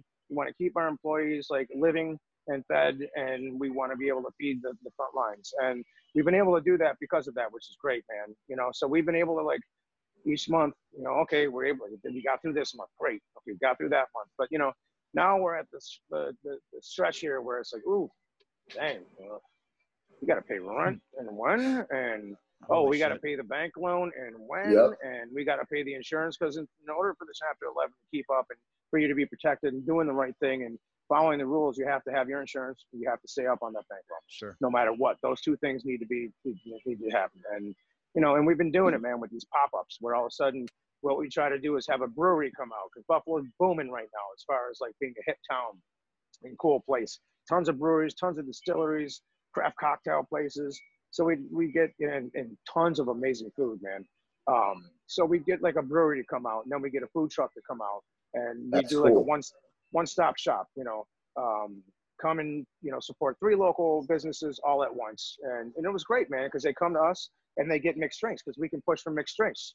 Uh, I mean, well, we can sell our mixed drinks now to go, which is usually Oh, that's illegal, but Yeah, it's illegal. The- Yeah, yeah. you know, Governor Cuomo said, "Hey, you know what? Screw that, man. You guys need to make money somehow. Yeah. You're now They're able doing that. In, sell in- yeah, they're doing that in bars in, in New York City as well. You can go up Yeah, to bars yep. and get drinks to Yeah, go. Absolutely. yeah. totally." And actually, one thing that we're doing right now, man, is we are uh, pushing for in legislation that they June 27th that all ends. It all stops. You're not going to be able to sell mixed drinks and to go beers and to go like wi- wines. I think you can do wine. It's in a but couple weeks. It, it all, yeah, a couple weeks. So we're we're pushing, you know, with petitions and such and so forth to actually extend this um, for another two years. oh, wow. You know, and and that's the thing. If you can extend it for another couple years, man, that will really help out these small businesses like like crazy, man. You know what I mean? It, that's a way for them to keep their doors open. No, absolutely. so, yeah, man. You know, so it, it's you know we'll see what happens here, man. We're we're, hoping it, it, pushes through. Fingers crossed, but um, you know, you never know, man. People are a little negative on it and talking about like, oh yes, you can give somebody a mixed drink and have them drive off in their car drinking a drink. No, we give it to them sealed in a sealed container. I mean, yes, just like any any place else. They go to a liquor store, they buy a bottle, they could crack Yeah. that bottle on the way out. Yeah. well, They that's, get on it's, the- you know what I mean? that, that's that, that's the responsibility of the patron at that point. You know what I mean? Like, Absolutely, one hundred you know what I mean? Like, yo, dude, just Yeah. because you're getting a, a drink to go like that, you know you can't Yeah. get into the car and start drinking it. You know what I mean? Yeah, Like, wait till you get to your destination. You know that. Like, that's on Exactly. the patron. So, exactly. If, if And people want to make this work, it works both ways, right? The Right. people got to Yep. understand, hey, you got to follow rules just like you have to follow rules, right? So exactly, man. Well, and Johnny's Exactly. right. Like, I mean, it's the same scenario. You can just go and get alcohol anywhere, and if you're gonna break the rule, you can uh-huh. drink it on the way home. If you're gonna drink it on the way way home, so Right. yeah, Yeah. I mean, you, you And- don't go you to know- the liquor store now, buy a bottle, and then go to the car and crack Right. it open, right? So don't do Yeah, that now. no, you know what I mean? Exactly, exactly. It's that simple. And the thing right? is this So- too, man. People are like, well, why don't they just go to a liquor store and buy themselves a bottle? Well, because they they miss going to their favorite watering hole. Yeah. Like here in Buffalo, man, we got a lot of places that have awesome craft cocktails, man, that you're not going to get at anywhere else except that place. Like for us, for instance, we're a huge, you know, we're a Japanese uh, themed restaurant, and we have um, we, we we have tons of Japanese whiskey that you can't really get anywhere else. So people want to come here and be able to get one of our cocktails that you- they're not going to be able to get anywhere else. And especially like we have this, this this thing called the Toki Highball Tower. So a highball is a classic drink. It's just soda water and whiskey with a lime twist. And the Japanese took that and perfected it years ago and made this uh, machine which basically chills the toki to a very low temperature. So it's super cold, and they they they have this tower that this compression of this of the air that gives out more bubbles like carbonation than you would get like a thousand times more than what you get off a gun for a, like a Pepsi. You know what I mean? So it's super refreshing. It's like a it's like it's it's like a whiskey soda champagne because it's so effervescent, man. wow. And I'll tell you what, man, it's it's crazy because everybody who tries it freaks out about it. My one buddy who's helped us with the construction on this place that we had to call in because the other guy screwed us. Him and his buddies all work construction all around here, working on the big buildings. He brought like four of them in to, to get lunch one Friday when they got their paychecks. They were done by like two o'clock, and they were all starting to sip these highballs. They were raving. Dude, they all had like I think like eight of them each. And then the next week, man, there was eight of them there. And then the following week, there were 16 of them there. You know what I mean? And they, they Nice. would come in on the regular, man, because they love it, man. And they would they go home and they'd like get some soda water and and they buy a bottle of Toki and you know they try to make it. And like, oh man, So it's the not Toki staying. lowball. So they Yeah. started calling call it the Toki Toki lowball instead of the the, the, the highball. Well, people got to understand too. Part of that is, you know, it's the social thing, right? Like, It you is, know, man. if you It could is. go to the liquor store, just sit home and make your own drinks, there'd be a nation of alcoholics right now. Probably, you know I mean? So, like, dude, well, you know, yeah, totally. Well, and you got to have, you know, you got to Oh, have yeah, six or there's a boy, seven Jay Wood. different. You got to have a whole bunch of different products to be able to make some of these drinks, right? Like you're not going to have a whole fucking shelf full of, you know, look, different. dude, No. Dave, Dave, the Of- of point all is, the- you know, of- it's social. I mean, yeah. I mean, here's the thing. This this drink you're showing right now, that uh, that's uh, you guys tagged from the, the, the Instagram. Um, so that's the uh, the Miami Noise. Oh, actually, thanks, Jay. Jay just made me a Toki highball. oh, look at that. There you go. Yeah. Look at that. you heard us talking. But that drink right there, man, that that comes from. We have this. We have a drink here called a froze and it's a frozen rosé, and it has a strawberry. Um, it has a strawberry simple syrup um, added to the froze and it's amazing. Although everybody loves it, male, female, doesn't matter. Everybody loves that that froze So we took the froze we took um, so, some of the constant lemon lemon juice and uh, some mint. That thing is so refreshing, man. We've already sold a bunch today. That's Nice. awesome. Fuck Nice. yeah. Yeah, man. So it's uh, and this right here is what the Toki highball is. I don't know if you can really Look see that. that. Yeah, no, Those look at that. bubbles, man. It's just like So even if you do, e- even if you're not like a brown liquor guy, it seems Yeah. like that's like a totally different this kind is. of thing. I mean, look at how clear it is, man. Yeah. First of all, hey Jay, can you hand me the bottle of Toki? Do we have a loose bottle of Toki back there? I don't even drink in that. I, I take So- a sip of that thing. So You- look at this. So, you so drink this is the Toki. This is the Toki whiskey, man. So this whiskey is very light in color. It's a blended whiskey. It's not dark like a bourbon or a rye usually are. So Okay. it's even lighter within the glass. And the first time, so we're so this Toki Highball Tower, man, it, it's like a six thousand dollar machine, and we are one of maybe eighty to hundred um, bar or restaurants in the United States that have them. You see them all over the place in Japan, but in the states, we're like one of like a hundred. That's So awesome.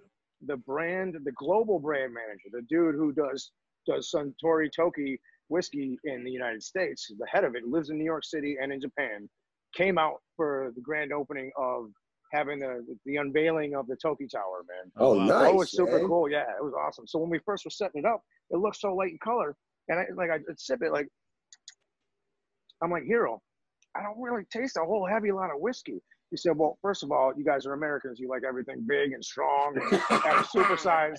Yep. He's like, "But this is an exact one and a half ounce shot. This is the way it's supposed to taste. This is why it's so popular. This is why Nice. this drink from that tower is such a special thing." Huh.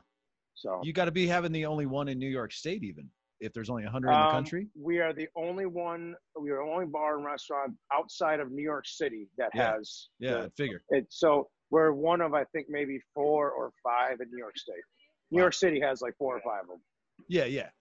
I didn't realize is the Jay city did that for considered New show, York but State? I'm gonna I'm gonna drink this because since Yeah, go delicious, for it. Fuck yeah. Why have Yeah, it go to waste? Yeah, we're gonna be here blazing. so nice, it's fun. nice, right on, man. That's awesome. That's awesome. Hey, so let's let's uh let's get into the art then real quick. Yeah, Dave, you want to you want to start give you Well, got actually, questions I, about I got the, uh, one more question on the restaurant. Like, what, Okay. ori- what originally? There you go. That's a Toki highball. Oh Oh, wow. look at That's that. a tower. Uh, Wow, what that's cool, originally, man. what, where the idea originally come from, um, and like what started the whole restaurant concept and you know execution there. Like, where what made As you want to far as, start like- a restaurant? What made you well, want to do so, it? Well, I'll tell you what, man. You know, I've been in the restaurant business as long as I've been playing music. And Oh wow. my my my 15th birthday i lived a couple blocks from this bar that my uncle just opened up with, with for friends of his.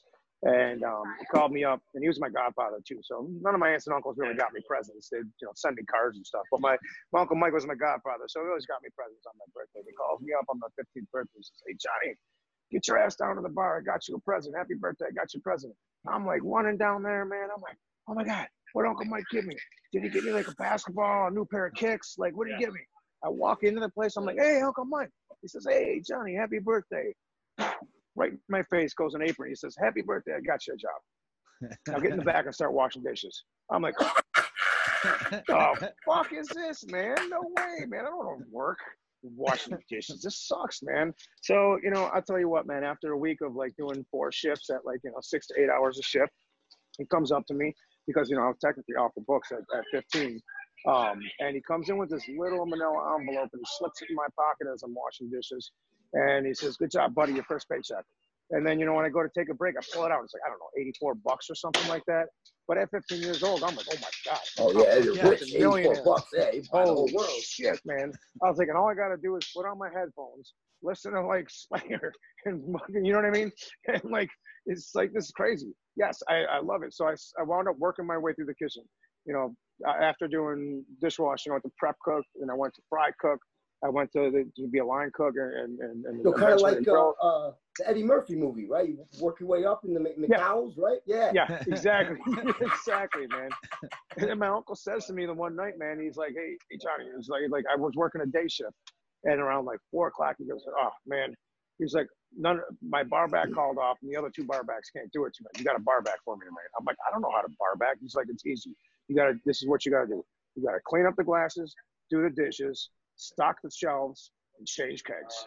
Just make sure all you you just need to make sure the bartenders have everything they need to sell the product. I'm like, all right. And that night I walked out of there with like 125, 140 bucks. I'm like, this is what I make like Oh, oh yeah. almost Yeah. in, a, in, a, in a week in the kitchen. Fuck this. So I said, Uncle Mike, I want a bar back. I want a bar back. So I started bar backing and started, you know, winding up working at different places. The one place I was working at bar backing, I was uh, Johnny Goo from the Goo Goo Dolls. He was a, he was a bartender and I was his bar back. And then another place when I was Nice. actually bartending, we uh, um, uh, no no yeah I said Johnny Goo yeah but Robbie Goo the DJ uh, Robbie Goo the bass player also DJed at another bar that I worked at. Like Oh, wow. Buffalo was that kind of a place, man. Like Well, you yeah, know what I mean? they're- Like, those guys are Buffalo heroes, right? Local. no, so- dude, they, dude, Yeah. they they didn't. They were 15 years on in the grind in a black band. Oh yeah. 15 years before that one song Iris broke. Yep. And when they first started out, actually, man, they were like a fucking punk song. rock Husker Du kind of vibe. You know oh, what I mean? absolutely, dude. I, Replacements, Vinny Husker Du. Stigma.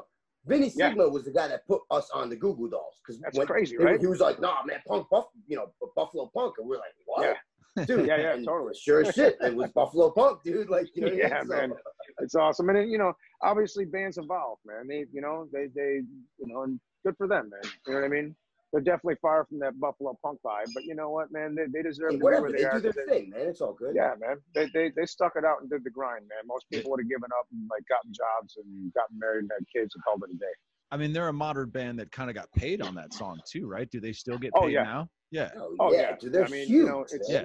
Yeah. it's it's the thing, man. It's crazy. You know, I was you know sitting in the the, the um, airport in Melbourne, Australia, getting ready to head home, and I'm like, you know, hear the song name, their one song, and I'm like, I text Robbie, I'm like, holy shit, man, I'm on my way back to Buffalo right now, and I hear name coming on in at the bar in this Australian and Melbourne uh, airport. And it's just like that's how huge they are. They're all Yeah. over the place, man. And that's the thing. Slayer's just as huge, but they're not being played on the radio. Yeah. you know what I No. mean? Hey, Dave, No, Dave, it's you know, different. uh, Dave, they they called me. I turned them down in the last year twice. Really? No shit. Yeah, Goo Goo Dolls. Yeah, because I, just scheduling. I couldn't do it. You know. Right. Give Yeah. up yeah. forever to touch you. Yeah, yeah. Yeah, I would have did it. I was, dude. I would have did it. Totally did. Yeah, I just it didn't I mean, dude, I'll tell you what, they're super Seems like a fun chill gig. dudes, too. I'll, dude, Robbie. I didn't realize they were a such an- Buffalo crew. Oh yeah, Yeah, those guys dude, Buffalo. Robbie's so cool, OG man. Buffalo Robbie, guys, man. Robbie still lives in Buffalo, man. Still lives in Buffalo. Johnny lives in, in, in LA, but um, it's Robbie and Johnny because it was Robbie, Johnny, and George, and then they all had a disagreement, and George left. So it was three piece always. Um, the drummer they've had, they've had for a long, long time now, and now they have like some some keys, a key player, and then they have another guitarist as well, backup guy. But the two main guys, Robbie and Johnny. So Robbie still lives in Buffalo, man, and he still supports Buffalo. He does this thing called MIA every year, which is music is art.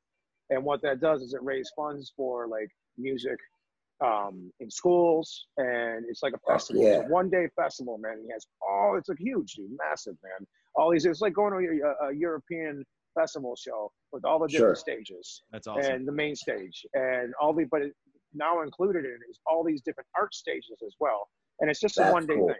But it's just like a lot of the proceeds go to you know putting music into these schools, man, and That's programs cool. for That's this. cool. You know, So yeah. when did you what? So let's talk. When did you get into like bass? Like when did you get into music? When did music take over? yeah, like if you started if if you were doing uh restaurant stuff as long, was it early teens then that got Yeah, you oh, starting to play?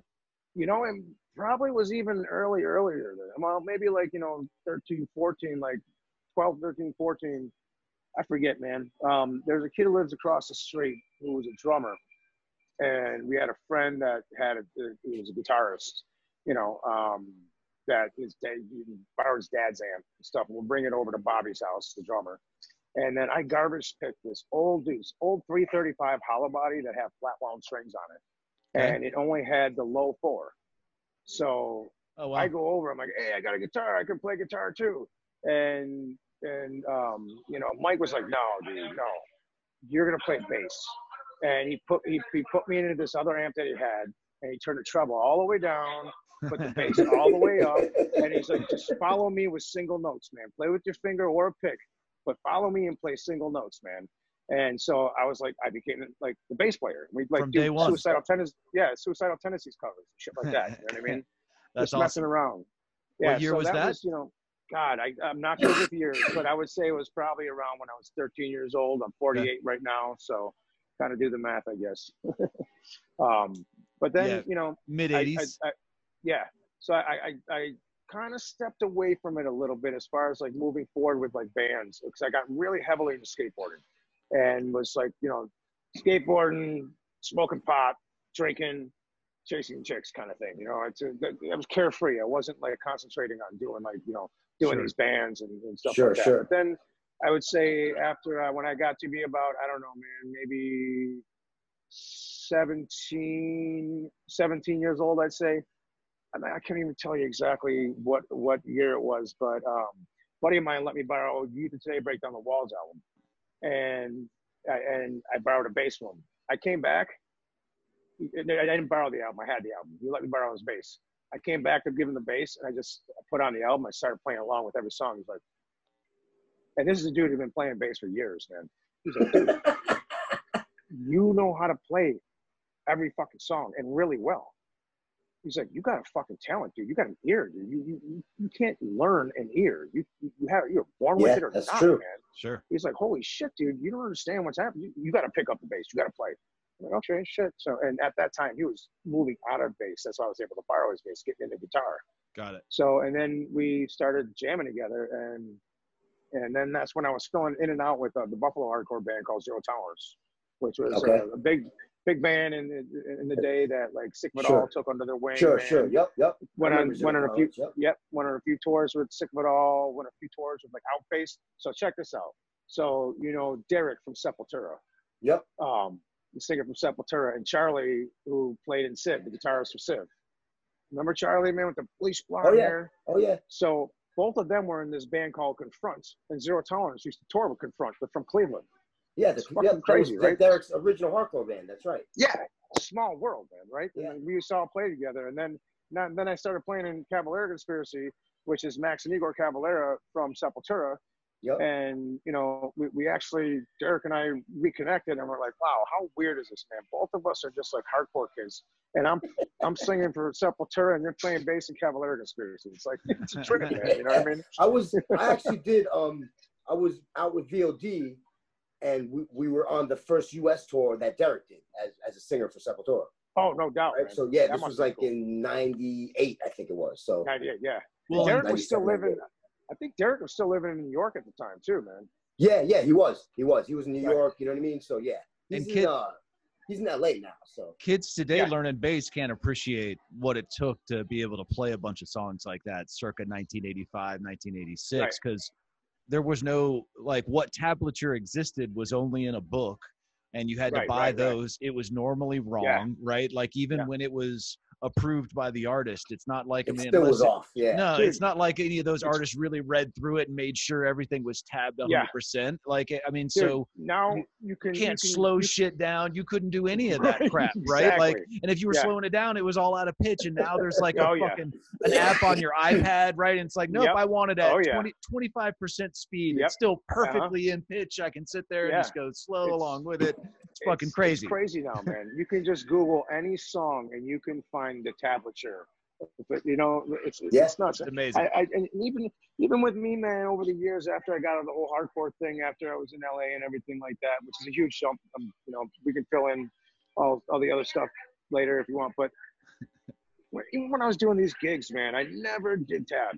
I always wanted to do it the old way, man. And how I how I would learn a song is I would have the music, whether it was CD or then later on in life it was on your phone or an iPod or your phone, and I would and I would have that music um, on headphones that were muffs like that, and then I would take my bass. I would have this little plug-in, man, that Vox made. You you see them? Yep. I yep, know you've yep. seen them one Those things are bad. and then that, that you, you you can plug your, your headphones into and like like little buds like this so i take the bass and have the bass and the little buds then i have the song over on the muffs and i mix in the music together where i could hear myself predominantly with that other and then that's how i learned songs man. Wow. and i remember man getting gigs where i'd have to like you know i was actually when i was in new york city a friend of mine justin hirschman who's from buffalo but uh, he was booking bands like Soulfly and actually like Nas and Shakira and stuff like that.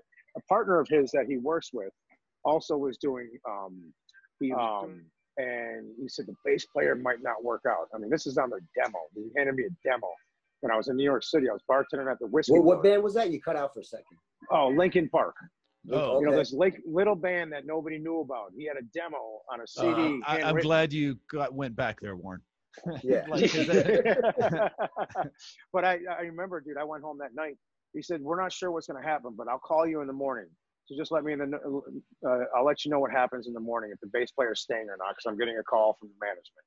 So I went home. I took that CD, dude, and I stayed up, man, just like, like learning, learning, learning, learning, learning for like four hours, man. Learned the whole like you know 10, 11 songs that was. I mean, it's very simple stuff, anyways. You know, um, but you know, it's just like one of those things where that's how I learned, man. You know, I, I, I, just, I was kicked back, you know, so no put formal the training headphones. even after um no formal training. okay Wow. Ne- So no just porno. natural by ear, dude. That's cool. Yeah, man. No, and you know, I'm kind of bummed out, man. I never actually pursued that that formal training because I had a friend who was the head electrician. Uh, and he, he's, he does a lot of touring plays uh, when when we were out in New York City. And he called me up. And he's like, "Oh, dude," he's like, "Please tell me you know how to read um, music." I'm like, "Oh, not really. I don't." He's like, "Shit." I'm like, "Why?" He's like, "Well, they just fired the bass player. He was working on Grease, the touring gig with Grease." oh wow Oh, Ah, man. dude, I'm like, yo, my ear is good, dude. I'll learn that shit quick, man. I Sure. swear to Yeah. God, I'll learn it quick. He's like, no, dude. He's like, I'll, I'll ask the guy. I'm really good friends with the, the orchestrator. I'll ask him, the music director. I'll ask him, but I, I don't think he's gonna. Nah, allow dude, to not do for something Yeah. like that. You gotta And- have. yeah, You gotta read yeah. It. So because he they need to be able me. to change stuff really quickly, right? Yes. And Yeah, have- bro. You yeah. have to have, Absolutely, you know, your thing in front of you with your notes and all that. Like, Yep. wait. One hundred percent. And then uh, I'm like, okay, well, how much would the gig have paid me? He's like, I don't want to tell you that. I'm like, why? He's like, 'Cause you're gonna kill yourself. He's like, it's a six figure six figure job. You're gonna work six months out of the year, and you're gonna make salary for. Oh, six what fig- a you know what I mean? I'm like, what a oh, kick in the nuts. oh, Dude. dude. I was like, oh, god damn it! Can I quickly go and learn how to read? you know what I mean? It's like, it was. yeah, you know, well, but I because mean, your it's- bass clef, there's not as many, you know, it's not as complicated. Right? Yeah. know, it's only four Yeah, strings. yeah, the bass is no buried anyways. There's there's just as many notes. like nobody really Yeah. gets it. Somebody said I that to know, me the right? other day. They were like, "Well, bass is easier, right? There's only four Yeah. strings." I was like, "Dude, there's just as many notes. You Yeah, silly, you silly man." and, and, and especially if you're talking about playing in bands that are like, you know, some of these bands like, you know, that are just all over the place. It's just like, you know, that bass player. I'm looking at some of these bass players. I'm like, holy shit, dude. What's like, like the most technical are- band you played in, as far as like challenging technically to play? Well, I'll tell you what, man. You know what? Technically challenging, I would have to say, you know, Cavalera Conspiracy, like, and Soulfly. The reason why, so just hear me out on this. A lot of that's just like so easy. Roots is just like two notes, the main riff. Bow, like a open, close, Yeah, open, open, one, open, open, open, one, Man, bow, Yeah. bow, bow, bow, bow, bow. So yeah, woo, you know what I mean. But then there's some other stuff with the Cavalera conspiracy stuff where I would have to be Mark Rizzo. I don't know if anybody out there knows who Mark Oh, yeah. Rizzo is, but Oh yeah, he's a Jer- he's a Jersey boy that Shredder. shreds, man. Oh my god! I mean, his his his his his, his galloping like game is beyond on point.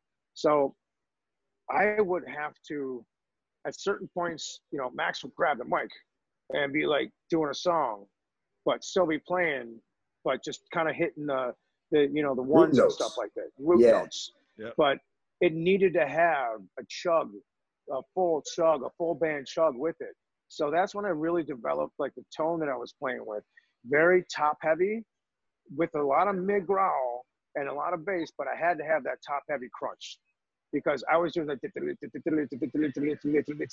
know what I mean? It was I had to be I had to do that with Rich instead of doing do do do do do do do do do do do Sure, sure, sure. You had to fill it in. You had to fill it in. and and that especially happened with Soulfly because a lot of that those those, those newer albums Mark had a lot to do with the riffing.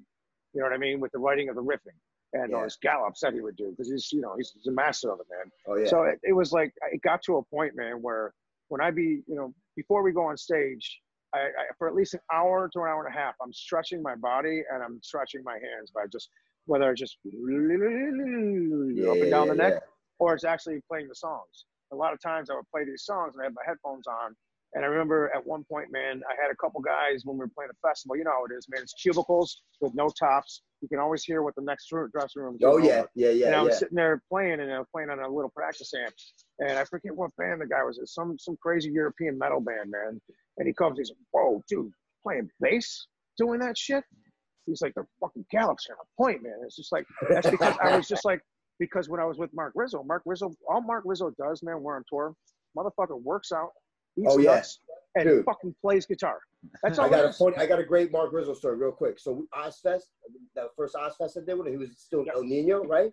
Yeah, Dude, they oh would, yeah, you go and that bus was like party. You know, you, it was Right, just a constant party, and he would be outside the bus every day, working out and just working out, playing guitar and jamming.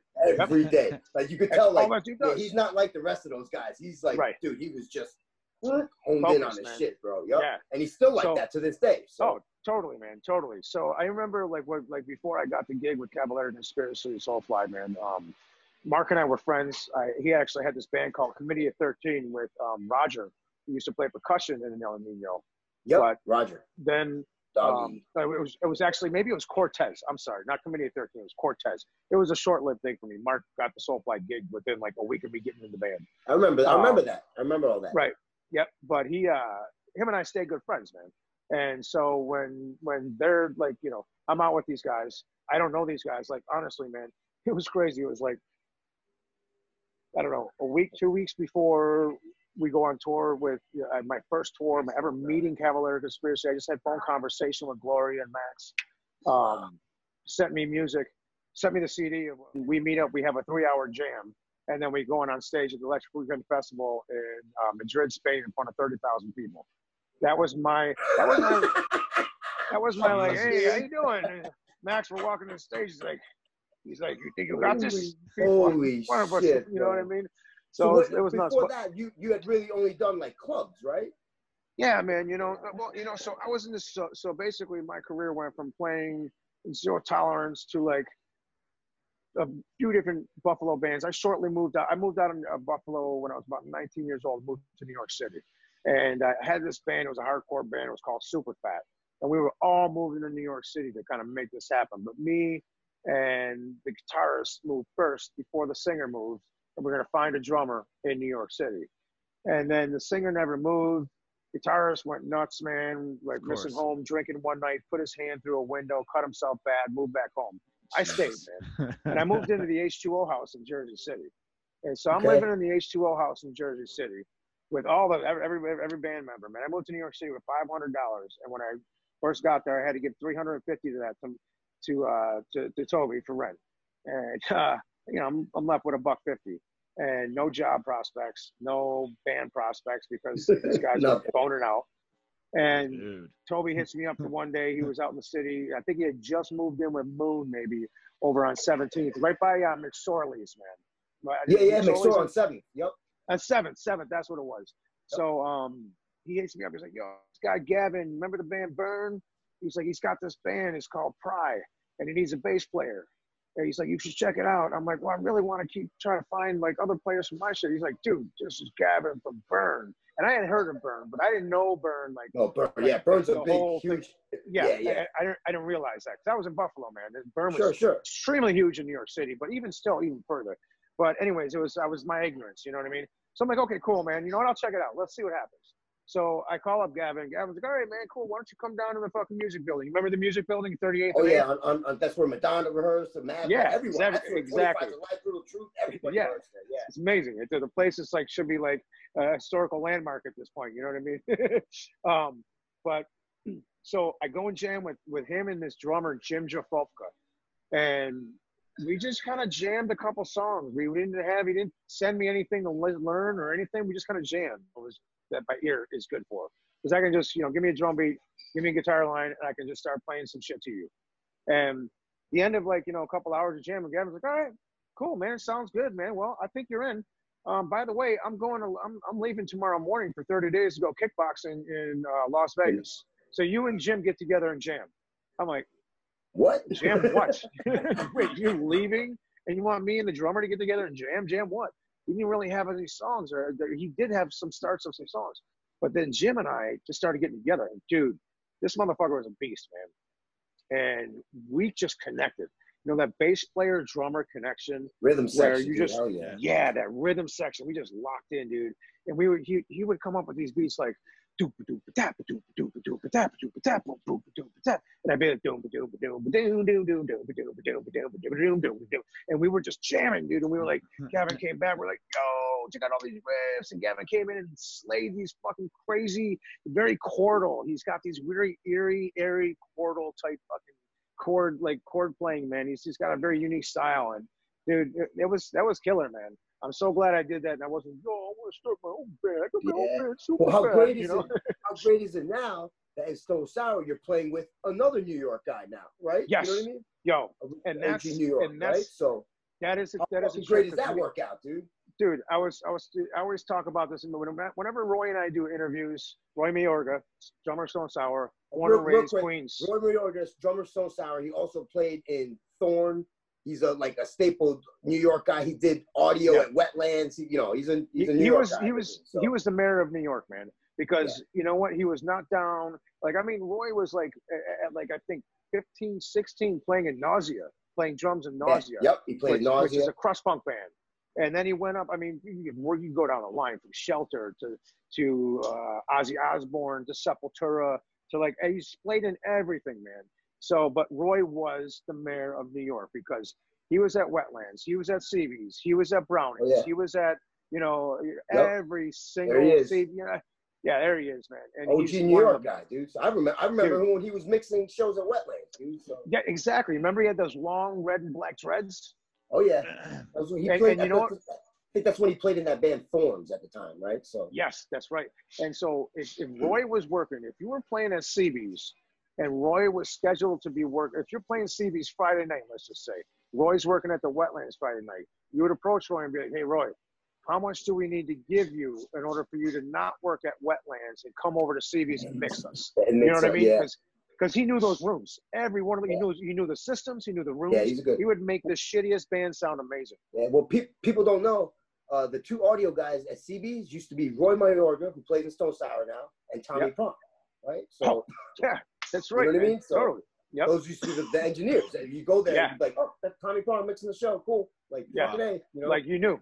You knew no Yeah. matter who was playing, it was sounding amazing. yeah, it was just, but uh, CB's also had a really, it's, dude, that room sounded amazing, bro. That, Oh, you know what I mean? Dude, it was it was a dump of a place, but that room sounded Yeah, amazing. It dude. sounded great. So, Oh yeah, yeah, for sure, man. I remember certain points, man. You'd be standing at CB's, and you'd be right next to your buddy, and you're the exact same height, and I'd be like a, almost like six inches to a foot shorter than he was because I'm standing in a ditch because of all the layers of, of flooring that they had down Dude, there were wore out. man. CBGB's was the most classic punk rock fucking venue in the It fucking totally world. was. And it sucks that it's not there anymore. I know. Yeah, I it's walk gone, right? Like- old- the John you know what I mean? Varvatos is in there or Ah, some shit, or NYU has it now. Alley, which is cool, but it's like, dude, you don't like, dude, the police started there, Madonna played there, like, you the whole The Ramones, scene came out of there. You know what I mean? Like, Oh, dude, it was. yeah. Oh man, I mean, Dude, think about in the eighties, nineties, how many lives that place saved, right? All the people, Oh, all the yeah. kids would go there, going to shows Oh, yeah.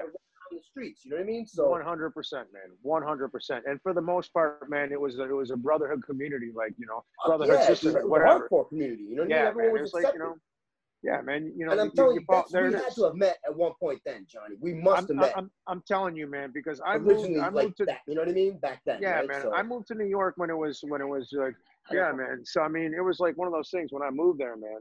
It was just like i- i- in God, God, damn, I can't even figure out what year it was, man. But I was like 19 years old, man. I was there for about 13 years, and I was lucky enough to still be able to see like the Cro-Mags play with like you know, um, I forget With Harley who and it John. was. Uh, Yeah, with Harley and John, man.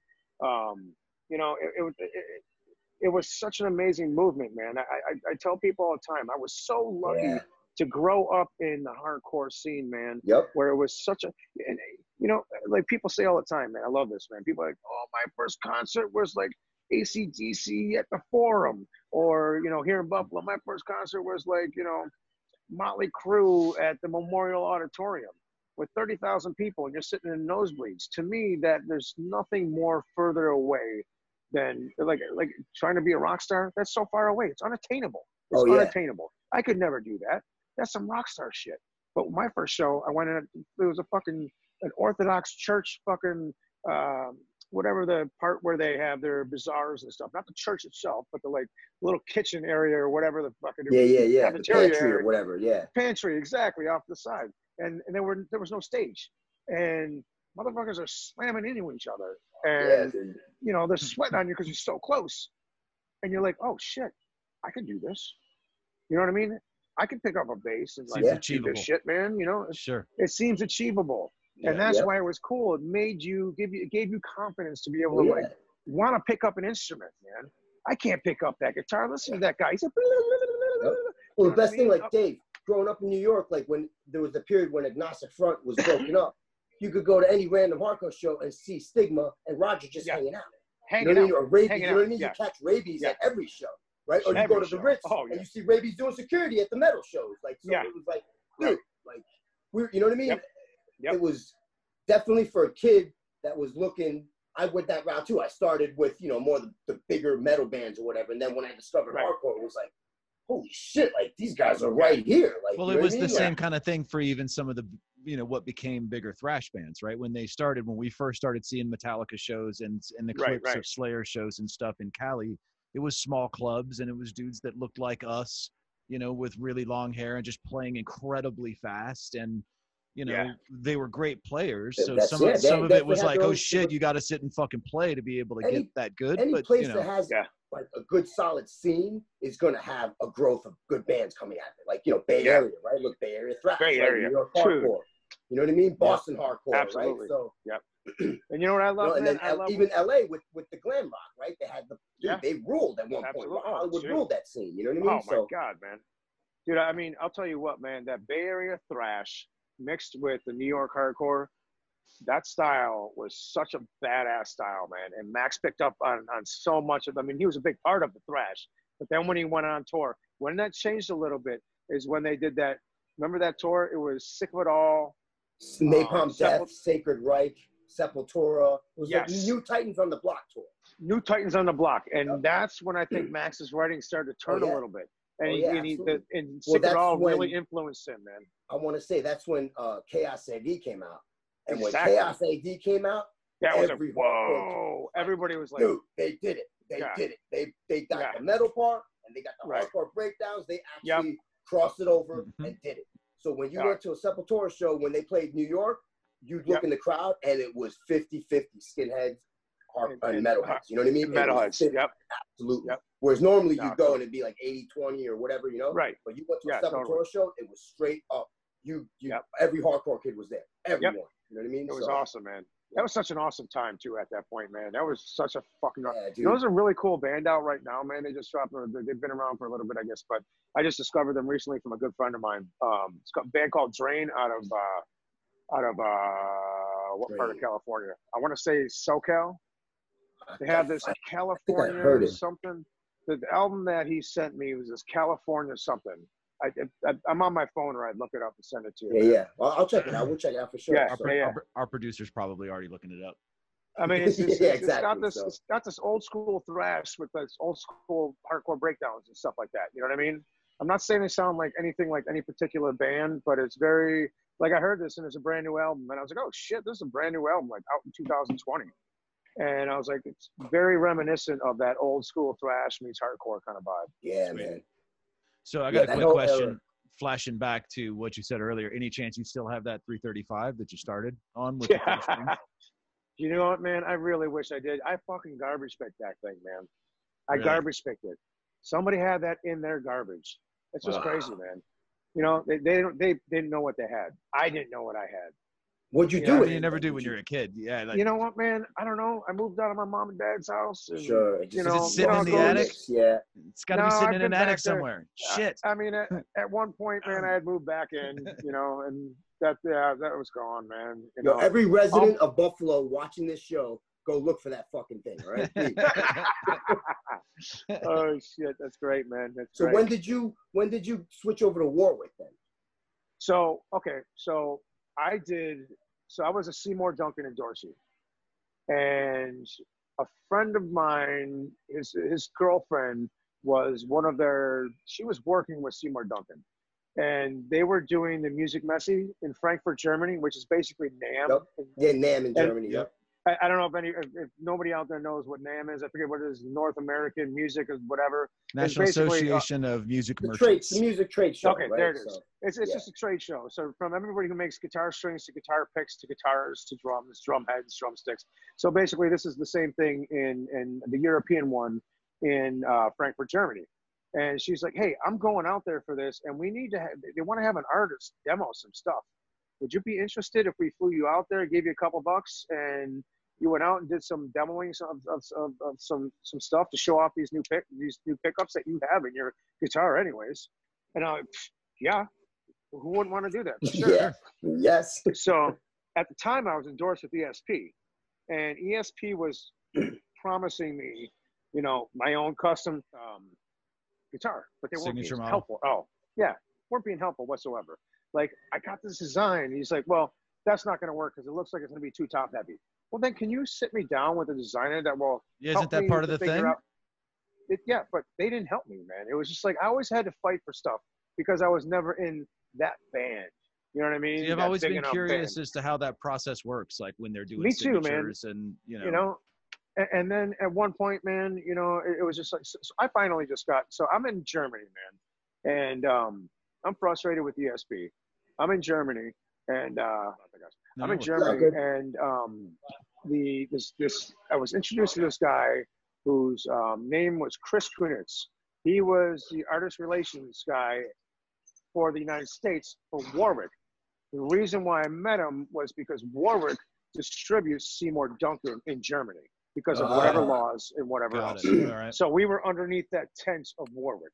Sure. So I'm, you know, you know, I'm, I'm hanging with the guy. Super cool. We get along well. He's a bassist, you know, and we're just we're, we're constantly back and forth talking, you know, throughout the day. You know, going out taking smoke breaks together or whatever. And um, the third, the, the by the just, so this is like a four day long thing. And on the third night, he invited me out to dinner with them, the Warwick dinner. And he's like, "Yo, you haven't asked me to like hook you up with Warwick." I'm like, um, because Warwick has like thirty-five hundred dollar bases, and all your bassists are fucking crazy, like good. It's They like I suck, legit you know? players. I'm like, yeah. I'm like, I'm, I'm, I'm no Stu Hamm. I'm no Victor Wooten. I'm no like, you know what I mean? The list goes on. It's just like, he's like, dude, I know what you do. You play in Cavalera Conspiracy. You play with George Lynch. You play in the Fireball Ministry, man. He's like, all these bands are legit bands, dude.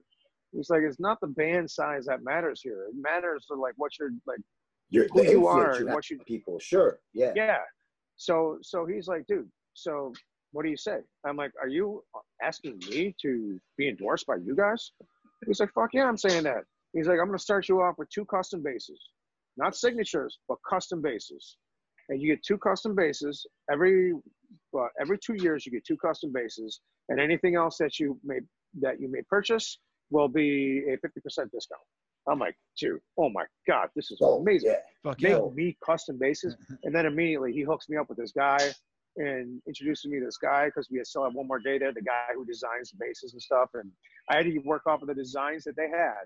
But he was telling me he would explain everything, what each wood was, Bubinga, Wenge, what Yep. it did, the Sweet. tone that came out of it, you know. And it made me understand it. So I'm like, oh my God, I feel like I'm pampered. Like I'm pinching myself. Like this is a dream, you know. And so They're a German was, company, right? They're based. they are a German company. Yeah. You know, it's that German engineering, man. German engineering, bro. Very, Yeah, very man. precise. Where's their? HQ? Oh, are they are they headquartered in Frankfurt or? Uh, they are actually headquartered in a town I can't even pronounce. Got it. All right. it's a small town, man. And actually, they flew me in one time. They do. They were doing this thing called the base camp, and this base camp was every summer in Germany. These people, like uh, students, like from the age of eight all the way up to the age of like you know 55 year old lady who wants to learn how to play bass. And they would have people like Stu Hamm, Victor Wooten, Dave Ellefson, Wow. people that weren't even War- Warwick en- endorsers coming in to give bass lessons, bass classes, as like, Like as you were going style. to school. Wow. And it was a week long thing, man, that they paid to, to, to go and have like, you know, Stu, I'm taking the class from Stu Hamm, Victor Wooten, Dave What? Ellefson, and you know what I mean? And so they That's asked me to come because the last day they have graduation day, they call it. And basically it was this, it was a Saturday and they would have all these bands jam, like Trujillo's band, uh, uh, uh, who was it? Not Infectious Grooves. Was it Infectious Grooves? I forget what, what Trujillo band it was, but Trujillo's band played. All these big bands played. I think Nik West played, the female bassist. Um, but all these bands played, and they wanted people to come out to do signings for people. So they flew me out for that, like like the last three days of school That's and cool. graduation. You know, Yeah. just to do a signing for two hours on it. You know what I mean? I'm like, I get flown out to this weird little town in Germany, but they're super cool because like you're staying at this weird resort because it's like in the middle of fucking nowhere. It's not even a city, dude. Of course, It's it like a yeah. village. It's country You know, somewhere. It's yeah, countryside, probably, man. Yeah. So we're staying in this weird, like you know, you know how it is, like this Oh, yeah. weird, like almost like country club resort getaway, European weird getaways, and and we I like to call them, promo- hey, Johnny, I like to call them promoter provided hotels, right? Yes, So we like that's to call it exactly that. what that's exactly what it is, man. So you know that place had a little bar in it, but also the Warwick compound. 'cause It's a compound of multiple. It's a big, huge establishment, man. They have the jam room. The jam room would stay open every night till like 2 a.m. The jam room was basically a bar, and they would have Oh, people come up and just jam, dude. Oh, that's I awesome. Dude. saw Victor Wooten play, and this thing only holds like maybe like 150 people. Like it was intimate, man. You know, And they're see, a like, bass Stu Hamm company. They're only big bases, right? That's all they do. no, no, they, they they have a branch called Framus. Oh, okay. So, or Oh, they do Framus. they- Okay, the shit. Germans call it Framus, but Fra- Framus, yeah.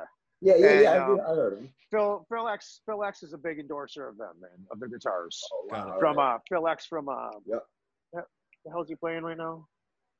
Fuck, I forget. But either way, Phil X is one of those shredder guys, man. But um, yeah, I mean, to the point where I think actually, I think Corey Taylor might have purchased one of their guitars from them.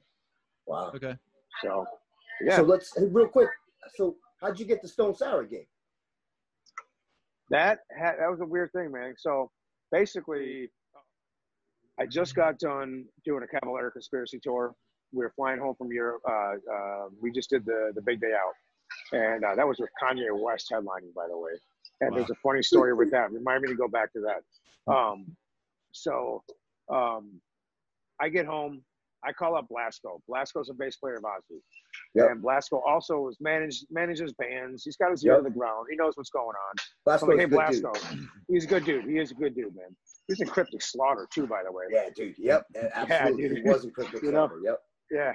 Um, so uh, I call up. I, I, I call up um, um. And I'm like, yo, dude, listen, man. Max is. I, I just got done with this Cavalera tour. Max is about to drop a Soulfly album. I know he'll be out for the next year, year and a half, supporting this album. You, you know of any band, bands like you know do anything? He's like, dude, yeah, man. He's like, you didn't know this, dude? Get off the phone with me right now and call Roy. Stone Sour's looking for a bass player. And I'm like, really? He's like, yeah. So I immediately get off the phone with him. I call Roy. Doo-doo-doo. The number you have reached is. I'm like, oh, oh of course, Oh, man. I haven't called Roy in like two, three months, and Yeah, of course yeah. his phone's disconnected. Changed his number. or changed his number. So I'm like, okay, shit, man. Now, when I was in this band, Systematic, which is a Bay Area band, years and years ago, we did, we were like the opening act of the very first Stone Sour tour ever. And the very first night on that tour, I'm standing side stage where Jim Rootwood would be playing. I Yep. think he was stage left at the time. So I was, I, I, I'm not one of those dudes that creep up, man. I'm way in the back. My, my back's against the wall. I don't want to be seen. I don't want to bother anybody. You know what I mean? I just want to check out their show. And all of a sudden, so Jim comes over in between a song, goes, "You," like that. I'm like, "Me?" Me? And he's like, he's like, "Yeah." He's like, so I go up there. He's like, "What's up, man?" I'm like, "Not much, man. I'm Johnny." He's like, "I'm Jim." He's like, "You guys put on a good show tonight. Thanks for doing the tour with us." He's like, "You smoke cigarettes?" I said, "Yeah." He's like, "Here's a smoke. Have a smoke with me." And we just kind of hit it off. We stayed friends, man. And over the years, you know, after that, and you know, I had knew, known Josh, I had known Corey, you know what I mean. So, um, so Jim and I were Facebook friends. His number, and I, you know, and I never, never want to sweat anybody. You know, when I get a number, hey dude, what's up, man? How you doing? yeah, man?" yeah, yeah. You know, and this so early in my career, all I wanted to do was like, hey dude, what's up, man? Remember me? You know, if anything, you know what I mean. But you don't do that, man. You just, you just gotta play it cool. You know, you don't do that shit, man. And besides, we were actually kind of friendly. I didn't want to like, you know, make it seem weird with. uh, But Creep either way, man. Yeah. yeah, man. So I so I sent him a, a, a, a Facebook message. I'm like, hey, dude, I heard you guys looking for a bass player. I called Roy, but his number's changed now. He immediately, 30 seconds later, I get I get a email back. He's like, holy shit, dude. He's like, this, like this. He's like, you know, I'm Jim Rope. Oh, you know, yeah, and I do that. Oh, and you know, I'm not making fun of him. Tim's know, a good um. Tim's a funny He's a good dude. He's a great dude, man. And he's like, he's like, so he's like, I just came back on here because I needed to. I'm deleting my account, but I needed to go through some some emails that I needed the phone number from. So you caught me at the very lucky time of me only being on here for a couple minutes because I haven't been on in, in in in months, and I'm shutting down my my page right now. Wow. I'm like, awesome. He's like, so here's the deal. Here's my number. Here's Roy's number. I'm about to leave tomorrow for for uh, Australia with with Slipknot. Call Roy. Talk to Roy. I'm gonna call Corey. I'm gonna call Josh. I'm gonna call Roy. As far as I'm concerned, you're you're in. Within three days, you know, I call Roy. I'm like, yo, and Roy's like, yo, I thought you had Cavalera. I'm like, dude, but they're done. Soulfly's going on now. He's like, oh Yeah. shit. He's like, didn't know that. Awesome. He's like, okay, man. Yeah, I'll talk to Josh. I'll talk to Corey. I'll talk. So everybody talks, and then three days later, Josh Rand called me. Josh was back then. He was like the business guy. yeah, he was. Yep. and um, he called me. We just talked for a good like hour, and I don't know. A week later, I was flying out to Iowa to shoot a video, Wow. which was a trip to me because I'm like, these guys fly me out for a video. I didn't even jam with them. and I and I say to him, I'm like, how do you guys know I don't suck? Well, they're like, oh, we toured with you. We know how you play, man. I'm like, yeah, but I could have stopped playing my bass for like, you know, forever. You know what I mean? I could have like, you know, and you guys just have me shooting videos like this is our new guy. We're introducing our new guy, and I haven't even gotten a room with you guys, man. You know, and they're like, oh, That's it's cool. fucking crazy, bro. Yeah, That's it was definitely it was nuts, man. So that's uh, I owe it to Blasko for telling me to get off the phone, and then I owe it to Jim Root. Jim Root's the actually one who, you know, even before Roy and Roy and I are, are you know been tight from like New York City days, man. Sure, sure, sure. Dude, me and Roy are. Oh my god, dude, I can't even tell you, man. Like, Yeah, that rhythm section's got to be locked solid, Oh, bro. Right? dude, Well, I, I I saw get- you guys last summer, and it was fucking, it was great, right? So Well, and thanks, so man. so they're a radio band. I mean, versus kind of the stuff that you've done before. How different is that? Like, you know, just playing. How are the different are the gigs? Well, you know what, man? It's I- I've always been like, I've always been a versatile player, man. You know, I've I, I played. So one of the gigs I was in, so in New York City, man, I played in the band Pry, which is post-hardcore. I played in Maximum Penalty, which is straight up been a band, hardcore. It's hardcore. you know, yeah. hardcore from the from, from the get-go in the 80s and stuff. And I, I played in this band called Echo Three. Echo Three was a band that you guys remember Warren, you being in New York, there was that movie that was being made where they had all the hardcore bands. They filmed at Z Bar. They had all the hardcore bands like were like they did the soundtrack for it, man. It was I forget the name of the movie. Shane Vetter and his dad were producing this movie. I don't remember. Was it kids? It wasn't kids, was it? No, it wasn't kids. It was after kids, but it was it's, it's I don't even remember. But anyways, man, this kid Shane Vetter, he was a musician. His dad was in film and music. Shane was in film. Anyways, I met this kid Shane, and uh, by playing shows at Z Bar, and then um, with with Pry, and then so meeting meeting um, Under the influence. Shane. What's that? Under the influence. Yeah, no, it wasn't under the influence. No. It wasn't. Okay, different band. jamming. and uh, next thing you know, we got this guitarist, this drummer, this amazing female singer, this girl Diane, who used to be a bartender at Z Bar, and we basically formed this band called Echo Three, and we actually gained some popularity, man, to the point where like we got a demo deal from um, Tommy Boy Records and offers of Tommy Boy and or was another one that was off of Atlantic. I forget who it was, man. Um, but it was it was cool, man. We were we were killing it, man, on the east side. We were playing everywhere and packing out shows, man. But then all of a sudden, Diane Diane woke up and was like, um, I just turned 30. Me and Ron, she had this super hippie dreadlock, like pot smoking, growing boyfriend, and they were gonna move to Woodstock and grow weed and have kids. And I'm like, hey, I commend you. I love you for that. But uh, we got these demo deals on the table. Come on, like, yeah, what's Know up, what I man? mean? We're about Right. to get signed here, man. and it's like and it was a rock band and it was like the the, the band actually was was being partially managed by chip quigley who was the manager of that band sugar ray Oh wow. so he had Okay. the rock band connections radio connections sure. Yeah, yeah. so i had definitely done versatile things man and i'll tell you what when i when we were in echo 3 jimmy williams who is the singer for Singer maximum for Maximum Penalty. Yep. Yep. He used to play drums and actually Nausea. He was the first drummer of Nausea, the band that Roy Mayorga, who Stone Sour was playing in. Yep.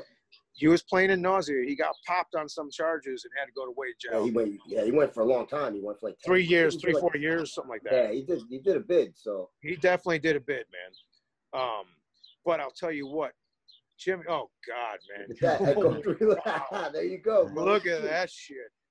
Oh my God. What an ugly motherfucker that is, the second from the right. wow, dude, that is so long ago, man. So yeah, that Diane is the girl in the center who went and you know Wonder if she's in the weed industry now. who, who Yo, she could be your Woodstock. Good, competition. good on for doing so. Yeah, yeah, exactly. um, So, um, but anyways, with, with, with Jimmy, man, Jimmy's father was Skip Williams. Skip Williams was a drummer for the Doc Severinsen band. Doc Severinsen band was the Johnny Carson band. Yeah, yeah. Yep. So he's famous old jazz drummer, man. You walked into Jimmy's house, man, and you would see pictures of Jimmy with Duke Ellington and Yeah. Count Oh, yeah. Basie. Like his, like, like Jimmy's, Jimmy's, I think, uh, like, uh, like, uh, uh, Godfather was Count Basie. Like, I mean, like all these Jim- Jimmy, old school. by the way, is still currently doing Maximum Penalty. He's still active in the scene. Still doing Oh, yeah. stuff. Oh, yeah, no, for so, sure, man. Yeah. Yep. Absolutely, man. Him and Joe Affe. Yep. All right, Him and Joe Affe still, still at it, man. I love it, dude. we Um, got it. We got to anyways, get in. Jimmy. Oh, sorry. Go ahead. I was gonna say, so Jimmy was an amazing drummer. He was like, and Jimmy's got an amazing voice, soulful and everything. But I will say this, man, Jimmy is a better drummer than a singer. He's gonna hate me for saying that, but his his backbeat soul. So Jimmy would just lay down these like old funk grooves, man, and I would just sit there and just play along with him, like not playing rock and roll, not playing metal, just playing like funk grooves, man. So I'm I'm a I'm a versatile player, and I- and I love all music, man. Everything from James Brown all the way to Slayer. So Does it uh does it make you i mean does it get you closer to the solid gold house and rocket cars as far as rock stardom Yeah. to, Yeah. to have the That's right, radio you songs go me Yeah. for business, right? Well, I, I will say this. Uh, I will say this, man. I was able to pump a lot of money into this restaurant and keep Yeah. this restaurant alive. So, The- you know, I don't have any, you know, gold albums on the wall. I don't have any in-ground pools. Not I yet. still, Not yet. I- Not I yet. still rent my house, man. At least my car. Well My- you my- my decided to become a ceo and an entrepreneur so that may never happen now unfortunately Right? Son of a bitch! Damn it! Damn it! it. so we got to ask about the art stuff and with monstro Yes. so so um and actually if we could throw up a picture of it so everybody knows what we're talking about um not only is it cool as fuck, I got to know the first thing that popped in my head is like, what is the Disney relation and what has happened on the Disney side? Did they ever come after you for any of that Yeah, so shit? I tell, mean, tell the story behind how you got Yeah, yeah. idea, right? yeah. Okay, Where did this all come so- from? So first of all, if you can have your producer actually go on my Instagram page and scroll further down, there's actual physical dolls that I've made. If you can pop He's- one of those guys one. up. He'll, he'll Yeah, yeah, up we right got now. one. Yeah, he'll pop it up right now. So So basically, when I was living in LA, you know, you know, you can rent apartments and stuff, right? But like in Buffalo, you don't you don't rent houses. But in LA, you can rent houses, and we would always rent houses, and it had a garage. So there you go. That's the actual very first one that I've ever. there you go. Look at that. So basically, what I did was I took a Mickey Mouse doll, I cut the face out, I put a skull in, I put a glass eye in, I put the nose back on. That's a real meat cleaver. I put and, and, and you know to have that like it, it takes a lot It's of so like fucking badass, dude. I love, 'cause, uh, well, hold on. So, are you a Disney fan? I'm a, I'm a Disney fan. Are you a Disney guy or no? I'm a Disney fan, but I'm not a Disney fanatic. You know what I mean? Cool. Fair enough. I Yep. just, you know, I just wanted to put a twist. I do all sorts of other dark art, man, where I would do shadow boxes and just do like, like there's this one time that Christy, like, so Christy got me a job when I was in LA. She picked me up and dusted me off in LA when I was staying on your L's floor for like seven months when I was in my ruin, um, and just couldn't have, didn't have a job, couldn't find a job. I'm coming from New York City where I'm managing bars. I'm like, oh, I'm gonna be able to at least get a job bartending.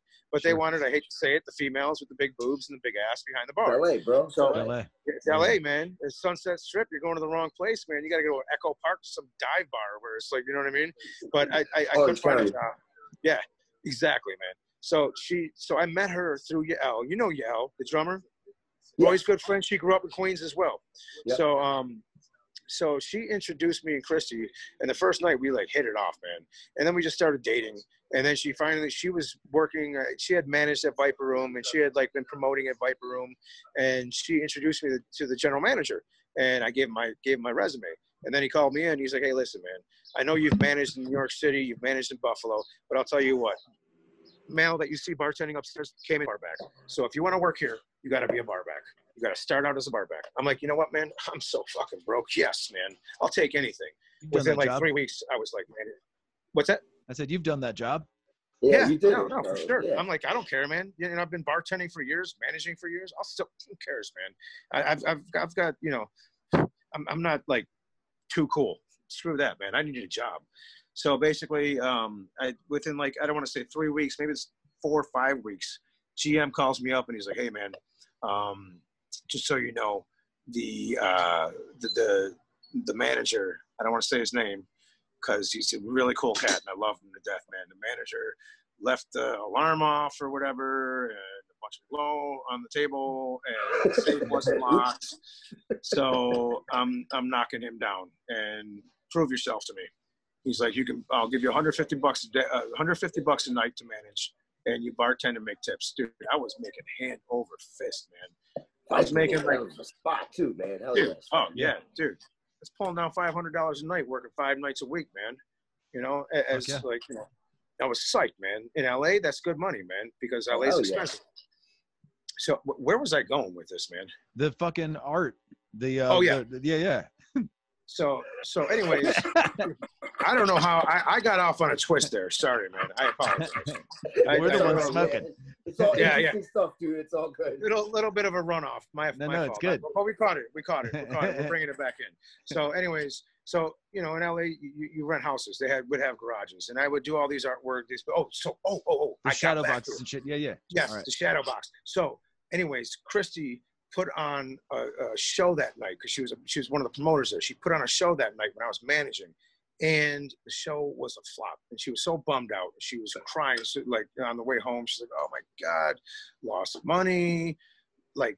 Bringing my rank down as being able to, you know, I've been putting on such great shows and I had super doozy, and it was Christmas time, and we had one of so I was living with her at the time too as well because we had moved in together, and we had uh, one of those blow up snowmen.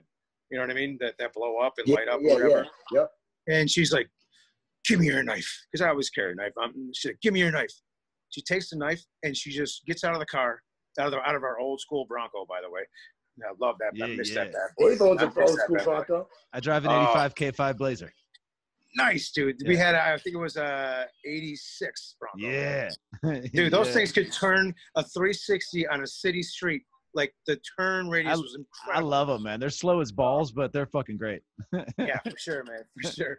Um, but anyway, she's like, "Give me your knife," and she gets out of the truck and she just goes up and starts stabbing the shit out of Snowman, man, and beat the shit out of this Snowman. So that was like one of the first pieces that I really like, like really influenced me to move forward. I would always do things, but not really pursue it. And then that shot me into like constantly doing stuff. And it's actually, it's you can find it. It's in a little glass box. A snowman with a with a knife in his chest. It's on my Instagram page. The producer can pull it up. So I started doing the like like shadow boxes and stuff like that. And then I got in this whole kick where I was buying these these Mickey Mouse dolls on eBay, and and I was doing those. So one of them is was one. So I started doing a series of them. One of them was a meat cleaver, that first one that he showed. One of them had a switchblade. The other one had a gas mask on with a hand grenade in one hand and the and the pin from the other hand grenade in the other hand. And then we move.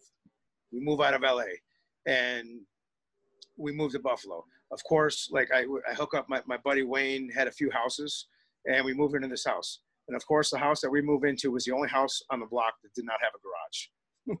so there goes my like like art studio. Sure. And I'm like, oh, this is a bummer, man. I can't be like, like my kid was like, you know, at the time, I think it was like four, five, six years old. Can't be having knives and, and meat cleavers and all this crazy Yeah, yeah, yeah. razor blades, like the barber razors, like laying around the, the room. So basically, um, I, I, I started, I took a photo of that, that Mickey skull, that, that, that piece that, that was just shown there. And I didn't know how to do Photoshop, but I was trying, man. I was trying, like spending six, eight hours and not getting what I wanted. Finally, call up my friend Anna Olson, and I'm like, "Girl, I know you know Photoshop, man. Can you help me out? I'm just like lost here." She's like, "Listen, it's, it's, it's a learning curve.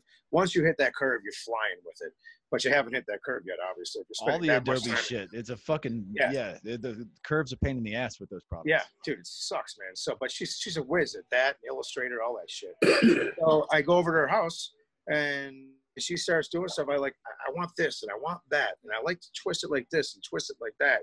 And then we came up with that image that you put up there, which is the skull. Basically, we started out with just a skull, and we came up with that image. And um, Just the skull with the ears. yeah, just a skull with the ears, the one that I have like T-shirts for and stuff like that. Um, and then I started, we started adding in stuff like you know, the meat cleaver because that was like I wanted the meat cleaver to be a part of it because that was like the first original piece that I did. And then I've got other various ones where he's holding balloons, a red, yellow, and and, and, and Yeah, blue yeah. balloon and a meat cleaver. Yep. Yep, and the meat cleaver on the other hand. What I'm what I was trying to do with that is show like the happiest place on earth is not the happiest place on earth. It's actually a dark place. And it's like it's it's very, you know, they they have their own jail. There's a whole underground to it. Mm-hmm. There's a mm-hmm. whole other side of Disney that people just see that, oh my God, look at it's Goofy. It's Donald, it's Mickey. all the little references in the movies, right? All Yes. the, every movie's a tragedy, right? Yep, Bambi, right exactly. away, Bambi. Boom, the mom gets shot. Like first two minutes of the movie. Right. Boom, right? like Frozen, crazy. same shit. Boom, parents die. Fucking first two minutes of Yep. the movie. What?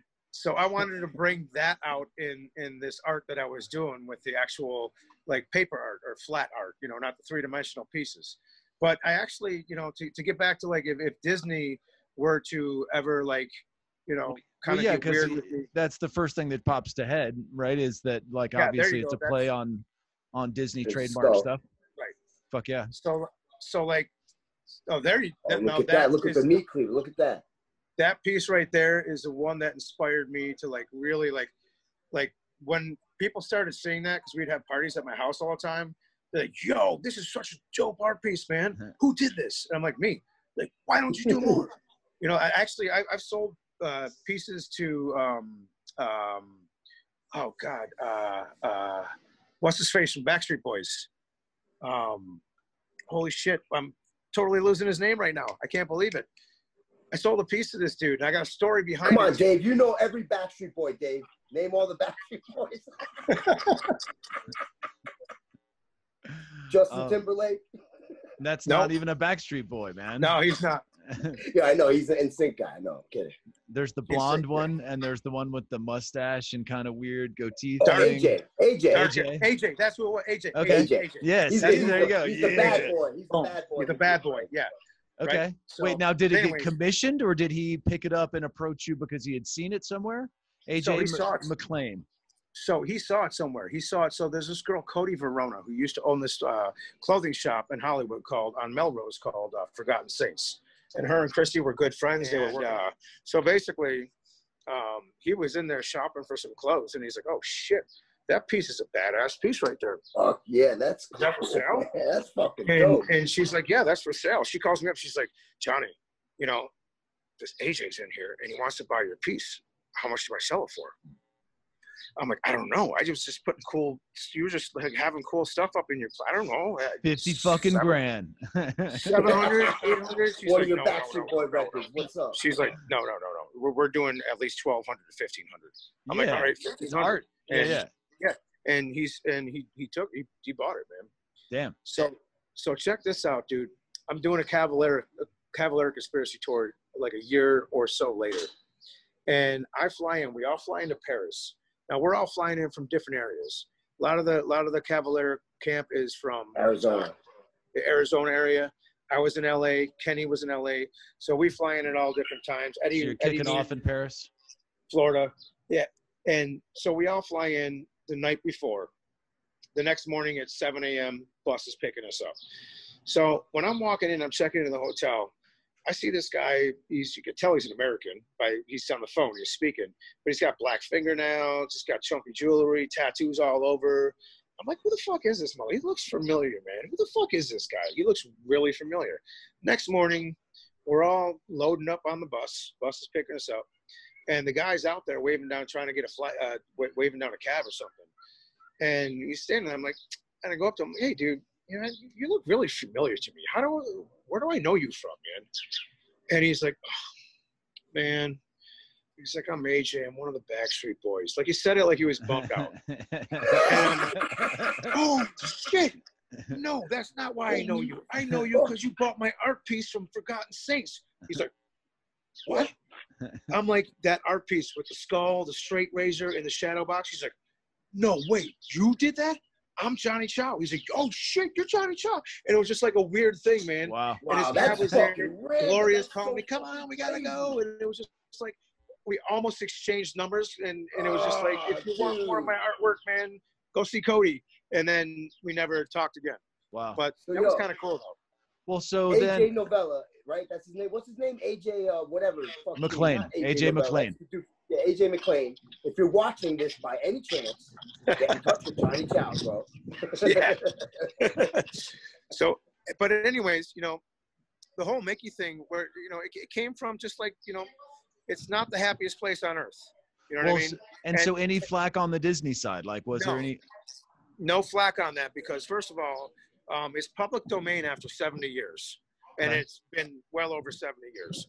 And also, if you change up to 20% of an actual image, you don't. You you can actually do that without them, the the uh, the artist coming after you for copyright Well, infringement. once you tell the story, you also had a run-in with a Disney employee. Yeah. So so I'm at I'm I'm I'm at this. Uh, I'm doing an art show with. Uh, yeah, that's the actual picture. That's the very first image that I did with it. 'cause That's the actual picture of that little dude holding the holding the meat cleaver. And that's just tweaked out in Photoshop. Exactly, just tweaked out in Photoshop. Wow. Um, so I'm doing this art show at a friend of ours. His girlfriend had the salon, and she's putting on this art show. It's just me and this other guy. This other guy was doing skateboard. Um, paint, he's painted on skateboards, and like so, I had a few of these different shadow boxes. I had my first Mickey, that one with the meat cleaver, and there's this guy, older guy, that's there. And he's sitting there looking at it. and He's like, he's just like looking at it. So I, I somebody who's looking at my artwork because I want to know what they're thinking. And I'm like, hey, what do you think, man? I'm Johnny. I'm the artist. And he's like, man, I like it a lot. This is really cool. And and I don't know how it came about. I'm like, and and, and he's like, you know, something along the lines of Disney. And it was the kids who was who I was showing with who did painted the skateboard, just his father. And as it turns out, he brings up, he's like, well, I'm I'm the the principal um, or dean or the president of of Disney's art school. And I'm like, uh, oh, yikes. Ugh.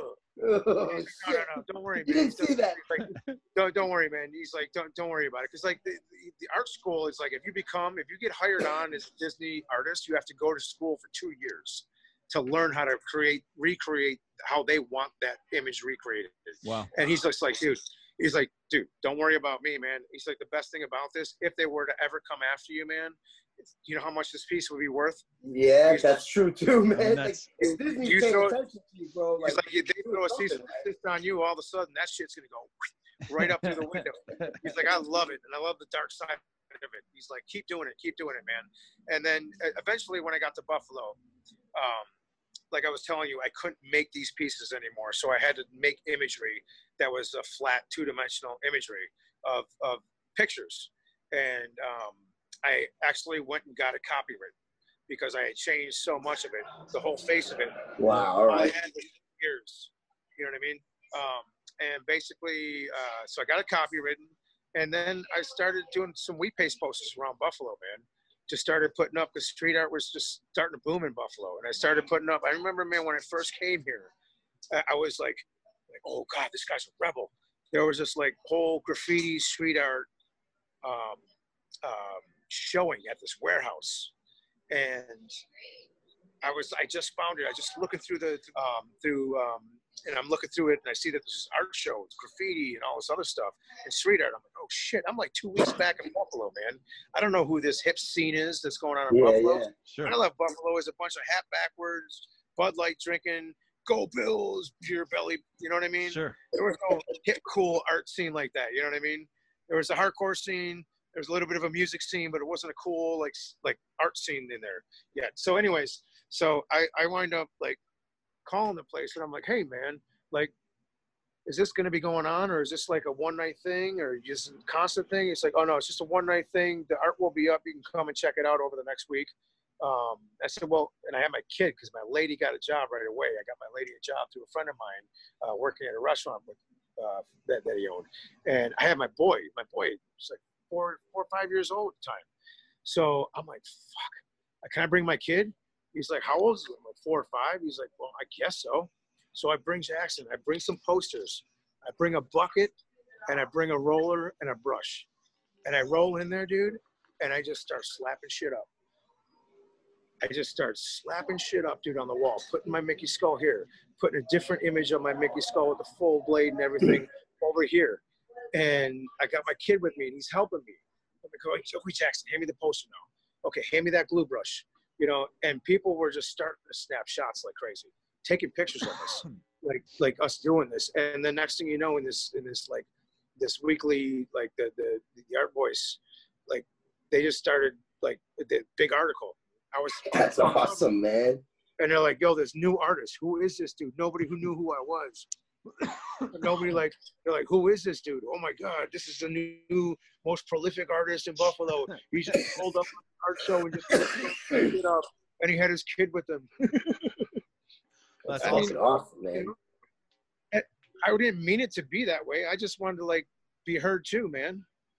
And I just figured that was a way to be heard where I- I could have all eyes on me at once, so to say, instead of just having a piece in town that might have gone unseen but by you know, it's, it's like when, when I'm touring, So you're out in the sheds, you know, when you Oh, guys yeah. are out in the sheds when we're touring, you're in the middle of nowhere.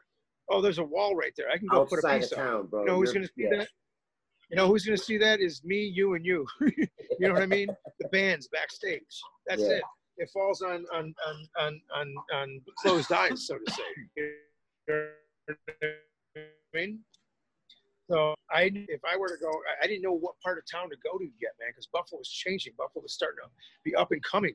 It was a different scene, man, than what I left. There were actually people who thought outside the box. There were actually, I need, I need to get with these like-minded, like-minded people, man. And I just wanted to like say, hey, I'm here, and that's why I did that by putting up pieces. And so from from there, when I would go on tour, yeah, right there, that one, yo, you know what? Can I show? I gotta show you, motherfuckers something. This is great. Look it up. That piece right there, in particular, that exact piece is right here. This is outside of my restaurant. Oh, oh look yeah. at that, dude. Oh yeah. Kick Yo, it's, it's still up here, so many years later. right across. That's fucking crazy. And, and how crazy is it, man? Fucking nine years later, That I'm you- next your door. Place is right there. Yeah. right? That's fake. Isn't that crazy, man. man? That's awesome. But I, I appreciate it. But you know what's weird, man? It's like, you know, so when I'm a Cavalera conspiracy, man, it's like the Wild West West with that band, man. They do things, they, they, they do things their own way. And I like that about them, man. You know, they, they tour their own way. You know what I'm talking about? Oh yeah, about? they do. They do things on their Yeah. own terms, man. It's great. You know, Yeah, a lot of they're on their bands- own Not a lot of bands can do that, right? So No, exactly, man. You either deal with us or you don't. that's it. and then you don't get us you know and and so you know gloria was very much supportive of the arts you know people say whatever they say about her she's always been good to me man always taken care of me and always supported me and my artwork and so i told her i'm like hey glow just so you know i'm bringing out posters i got this extension pole dude my suitcase my luggage bag i should say wasn't more like a duffel bag on wheels you know the ogos and I would have brushes, rollers, extension poles, posters, and just a few few items for, for actually clothes. And I would go out and I would put posters up everywhere, and whatever city I was in. You know, after That's we played the show, dur- during the day before sound check, I go s- walking around Milan. I go walking around Frankfurt. I Oh, go that's walking awesome. around Berlin. I find out yeah. where I could find, you know, where am I going after the show? Because you know how it is, man. You get done with the show, it's like 11 o'clock midnight. Bus calls not till three o'clock in the morning. Yep. So Go. you know, Yeah. what am I gonna do? So I dip out. So the first night I went out with Stone Sour, the very first tour. I didn't even tell anybody about this, man. It was us and Papa Roach. We're in Europe, man. We're in France actually, and um, we're in Paris. And was it the Bataclan? It might have been the Bataclan, man. Wow. I'm not even. I think it might have been. Um, so basically, what happened was I we play the show. It was us and Papa Roach doing a co-headline. All the bands are together, hanging out in the hallway. Everybody's having a cocktail or not. You know, for some people that, aren't drinking and stuff, or they're just hanging out. You know, you know, you know how it goes, man. Yeah. In the common areas, not in their own dressing Yep. rooms. And out I walk from the dressing room with a bucket of glue, a thing of posters, brushes, and rollers. And everybody it just gets kind of silent. I just walk in the middle of the hallway and I come back and they're like like an hour later and everybody's still there and I come back and I got no posters and and they're like where the fuck did you go I'm like, oh, I went out and put a couple posters up. What do you mean a couple posters? Are you pushing a hardcore show or something? I'm like, no, I my artwork. They're like, what? And then everywhere, like, and they're like, what do you mean? I'm like, well, this is what I do. And I like showed them my phone and I showed them all the pictures. And they're like, wow, every, the whole place erupted. Everybody's like, oh, that's so fucking amazing, man. And everybody was super supportive because I didn't know I was like new in Stone Sour. I didn't know how they feel about that. I'm doing man, dude. Yeah, you're gonna be supportive shit of- of like that. That's But- fucking badass, man. You know what I mean? Well, So, Well, thanks, man. But I mean, you know, I just I didn't know, man. If they'd be like, "Yo, man, you're in a fucking foreign country and you're doing something that's like Sure. not necessarily legal, yeah. and shade of night and doing Yeah, some but that, crazy." that even Yeah, that yeah. goes to show you how much more balls you have. Like, yeah, fuck yeah, bro. Like, I don't care about all that. I'm just gonna put my shit up, dude. Like, you know. I'll tell you what, I did have a scary minute in Milan when I was there. I went out earlier. I found this park that was wide open. Uh, like it was a gated park, but the doors were, you know, in New York City, with the, but the but the gates were open. And um, when I went out that night, the the gates were all locked up. I'm, oh man, dude, there's so many pieces up there. It's gonna fit in so well. So many graffiti pieces, so many like wheat paste pieces. And I found this like crank in this in the in the gate where it was enough that me I could just barely fit my fat ass through the fucking gate. I got through there and I start doing my piece. And in the middle of it, because you got to be quick with it, man, because Fuck it can start to fall if you don't. If the paper can start to roll off if you don't start getting it all up there like like glued over. Yeah. All of a sudden, cop car comes and stops, and I'm like, oh shit! I quickly duck down, I hide, I lay flat. I'm like waiting there, and I can see just through the bushes the cop car's still there, and it, it was like a 25 minute standoff that felt like two hours, dude. Did it start to peel or anything off the top, Yeah. like so that you were just oh, sitting there watching it, being like, "Ah, motherfucker, I'm like, they're totally gonna see it. and They're gonna know I'm sitting right here." yeah, yeah. And I was like, oh no, it started to come down a little bit. And then all of a sudden, all of a sudden their lights lit up and I'm like, heart attack happens, but they peel out of there. Like they got a call for something. They got a call, yeah. Put the rest of it up and I got out and I'm like, okay, nice. maybe this isn't a good idea. Maybe this isn't a good idea. we got a show. We got to do a show tomorrow. I know. Oh man. Uh, yeah, Stone Sour canceled the uh, last week of the last. Uh, Yeah, we lost our bass uh, player Bass for player was vandalism. Oh shit. That'd have been That's pretty awesome. bad. All right. Well, we've taken up pretty much two hours of your time. We got one other uh, quick one for you because Warren and I were ranting uh, extensively before you jumped on. Uh, so in in the uh, epic battle of uh, Daniel LaRusso and Johnny Lawrence in the Karate Kid, uh, you know, uh, which side do you take? Was Johnny the good guy, or was he the bully and a bad guy all the way through? Man, I, I gotta say, I gotta say, Daniel was a good guy, man. Johnny, Johnny was a machismo. Check me out. Like, I'm gonna punk you in front of people to better myself. I know Ralph Macchio's character, Daniel, definitely was the first hit or the first one to like get crazy with stuff. But I think that was out of frustration of being picked on. And not for nothing, man. Can I just say that's when bully goes wrong. You know what I'm saying? When a kid Dave. gets bullied verbally, you know, all of a sudden he snaps, and that bully who was verbally abusing him or bullying him gets his teeth knocked in. It's like, well, I mean, look, Johnny, Okay. Johnny, check this out, Johnny. I mean, it's a classic kid of the hard ass real dudes from the East Coast that goes and checks the dudes, the soft ass dudes in Cali, right? Because, This is where it's at. knows, bro. This is what it's really coming down to. Growing up in California, bro, come on. Look at those schools. All That's you New York like, yo, East you Coast wanna come to dudes got your school? kid from Jersey's back. That's what it comes down to. I thought my high school, that's why I went to school. She said it looks like a prison. Okay? All right? So, bro, yeah, that's a big difference between an Oh, East Coast man. dude and a West Coast dude. All I agree, Uh, man. I agree, man. I gotta say, I kind of agree with Warren on that, man. That it's turning into straight up. You guys always got the Jersey kids back. It's so unfortunate. just It's how it is, so bro. unfortunate. oh shit. Oh man. Well, we really appreciate you coming on the show, dude. Like Yeah, this dude, was man. fucking awesome. Seriously, Fucking- it's awesome. Dude, you had some great stories. Thank you so much for giving up your, you know, your time. No, and man.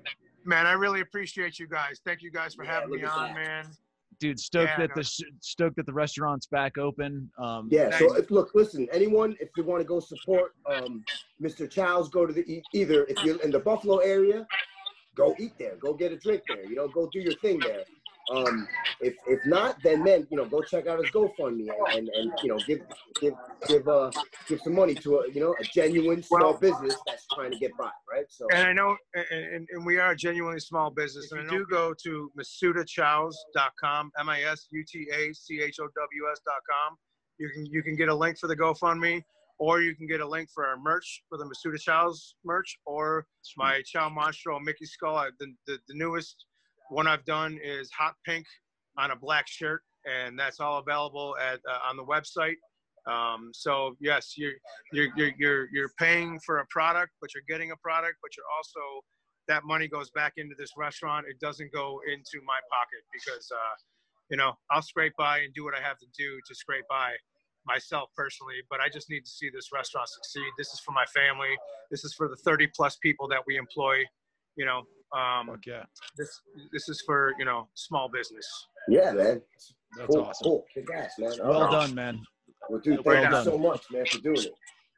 Thank you guys. I really appreciate it, man. You guys are the best, man. Oh Right yeah, on. dude, Johnny, I'll Coming I'll on. hit you up uh, in like a week or two. I'll be in touch with you about all this stuff.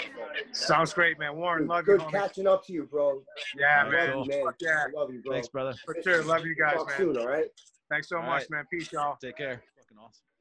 Bro, uh-huh. he had some like that was some great insight, right? Like I mean, and it was crazy nonstop. dude just dude, he just like literally does shit by ear. That's crazy. No classical training, no nothing. Look at him. Look, rocking out. Look at him. Proud of that guy, man. I'm really happy when he when he when he got that, you know, he got the gig for Stone Sour. He deserved it, right? You know what I mean? He was a put it paid his dues, he put It's a cool in, you know fucking I mean? story. Yeah, like I mean, he's just been playing forever. Like Oh, rolls yeah, into it, kind of falls into it based on just working and working and working and knowing the right people and being if you, a good person. you and- kind of look at it like all, all the stuff. It was like it's fake. You know what I mean? Even the art stuff, he kind of just fell into it, right? Like you know that whole story with him, with the kid, with his kid putting the stuff up, the meeting a Disney guy. well, like- he's doing stuff for the right reasons, right? He's uh you know, I mean, he's taking care of people. He's doing it because he's passionate about it. He's, you He's know, doing it because you he know what I mean? loves So- loves doing it, and he's really good at what he does. Like it's, Yeah. you know, it's well, really a cool artist, bro. So it's cool, man. That- Well, and a cool, lot of people don't get the entrepreneurship, dude. I mean, guaranteed, eh, with everything that he's been through, Well, you uh, know, you know all about dude, the entrepreneur I, stuff. I, I promise you, he cries in the shower in the morning with his head in his hands, just like all solid entrepreneurs and CEOs do. first thing in the first ten minutes of your shower of your day, like, spent in the uh, shower weeping. What was I Uh, thinking? on tour, you used to do it. Dude, you used to do it in your bunk on tour, right? It's saying the same thing. What was I thinking? Because on tour, bro, how long is your shower? Maybe eight minutes, right? There's not enough time to weep. Well, you should, and it's at the end of the night, right? Like you're all pumped up and stuff. Like you know, you're getting ready to go get drunk. I mean, it's a totally different thing in the Look, morning. You're going to get ready to get drunk, not yeah, me, yeah, bro. yeah, that, that was my nightly evening. You got drunk a couple times. Yeah, like a handful, whatever, bro. It was fun. You know, it was fun. Oh yeah, no, it was fun. It was great, but dude, I No, can't in, be drinking in, like in the morning, in the morning, it was it's different, right? Because I'm all I haven't Well, taken yo, my morning when bong I hits. I don't have any Remember- coffee in me. Like remember the- sitting there, like and Dude, the the pains of the day and the last week, or all the horrible decisions you're making, all rinsing away. what do you remember? The That's why episode three was a good one. This was fucking great. And you know who we got next? You know who we got next? Hey, we're not going to talk about that. We're not going to talk about that. Are you sure? Yeah, no, we're not going to talk about that. All right. Not you, know, who- you know who else? That's- The our, Our producer will get very mad at us if we mention the next guest on this show. our episode six guest just texted me back too. And what he say? I haven't seen it yet. You want me to see? Let's see. Yeah, Let's go see look, we, look at it. See what he says, bro. yeah, he's down. Right. That'll be a good one. Killer. We want to uh, thank our sponsors: Chiba Chews, Omerta, Pitchfork, New York. Yeah, like you're representing. Uh, Lee Botanicals and Whole Pet CBD. Yeah. We've actually been running a BOGO special on the Whole, Whole Pet CBD treats. Started selling. Oh yeah. shit- Well, what, once you once you get out the uh, webs, what's the website for this whole pet CBD, bro? WholePetCBD.com. Mhm. Yeah, see, grab the right domain. Follow, follow We're actually, uh, as well. we're starting to make a little uh uh, little 10 pack unit too. There's a company that's starting to do vending machines. They apparently just got funding. There's gonna be like 200 CBD Oh, yeah, you vending told me about machines this, and yeah. shit. Yeah, so we're sticking them in there. this. They wanted like a small pack of the treats, and you know, it's cool. It's honestly probably the best way to sell CBD. Like nobody buys that shit in a dispensary, and then you got all this hokey crap out there. Like I mean, Oh, bro, it's all, it's all, a- all the CBD in New York City is sold in bodegas.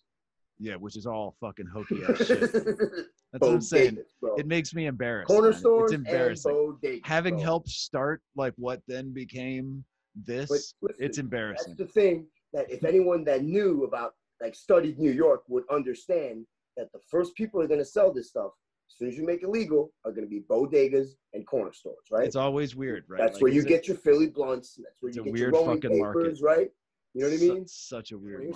Let's. This is the, the the finishing story to lead off into next the next episode. Our next guest hired me as a as a tech, okay, and he had Uh, two uh. stipulations.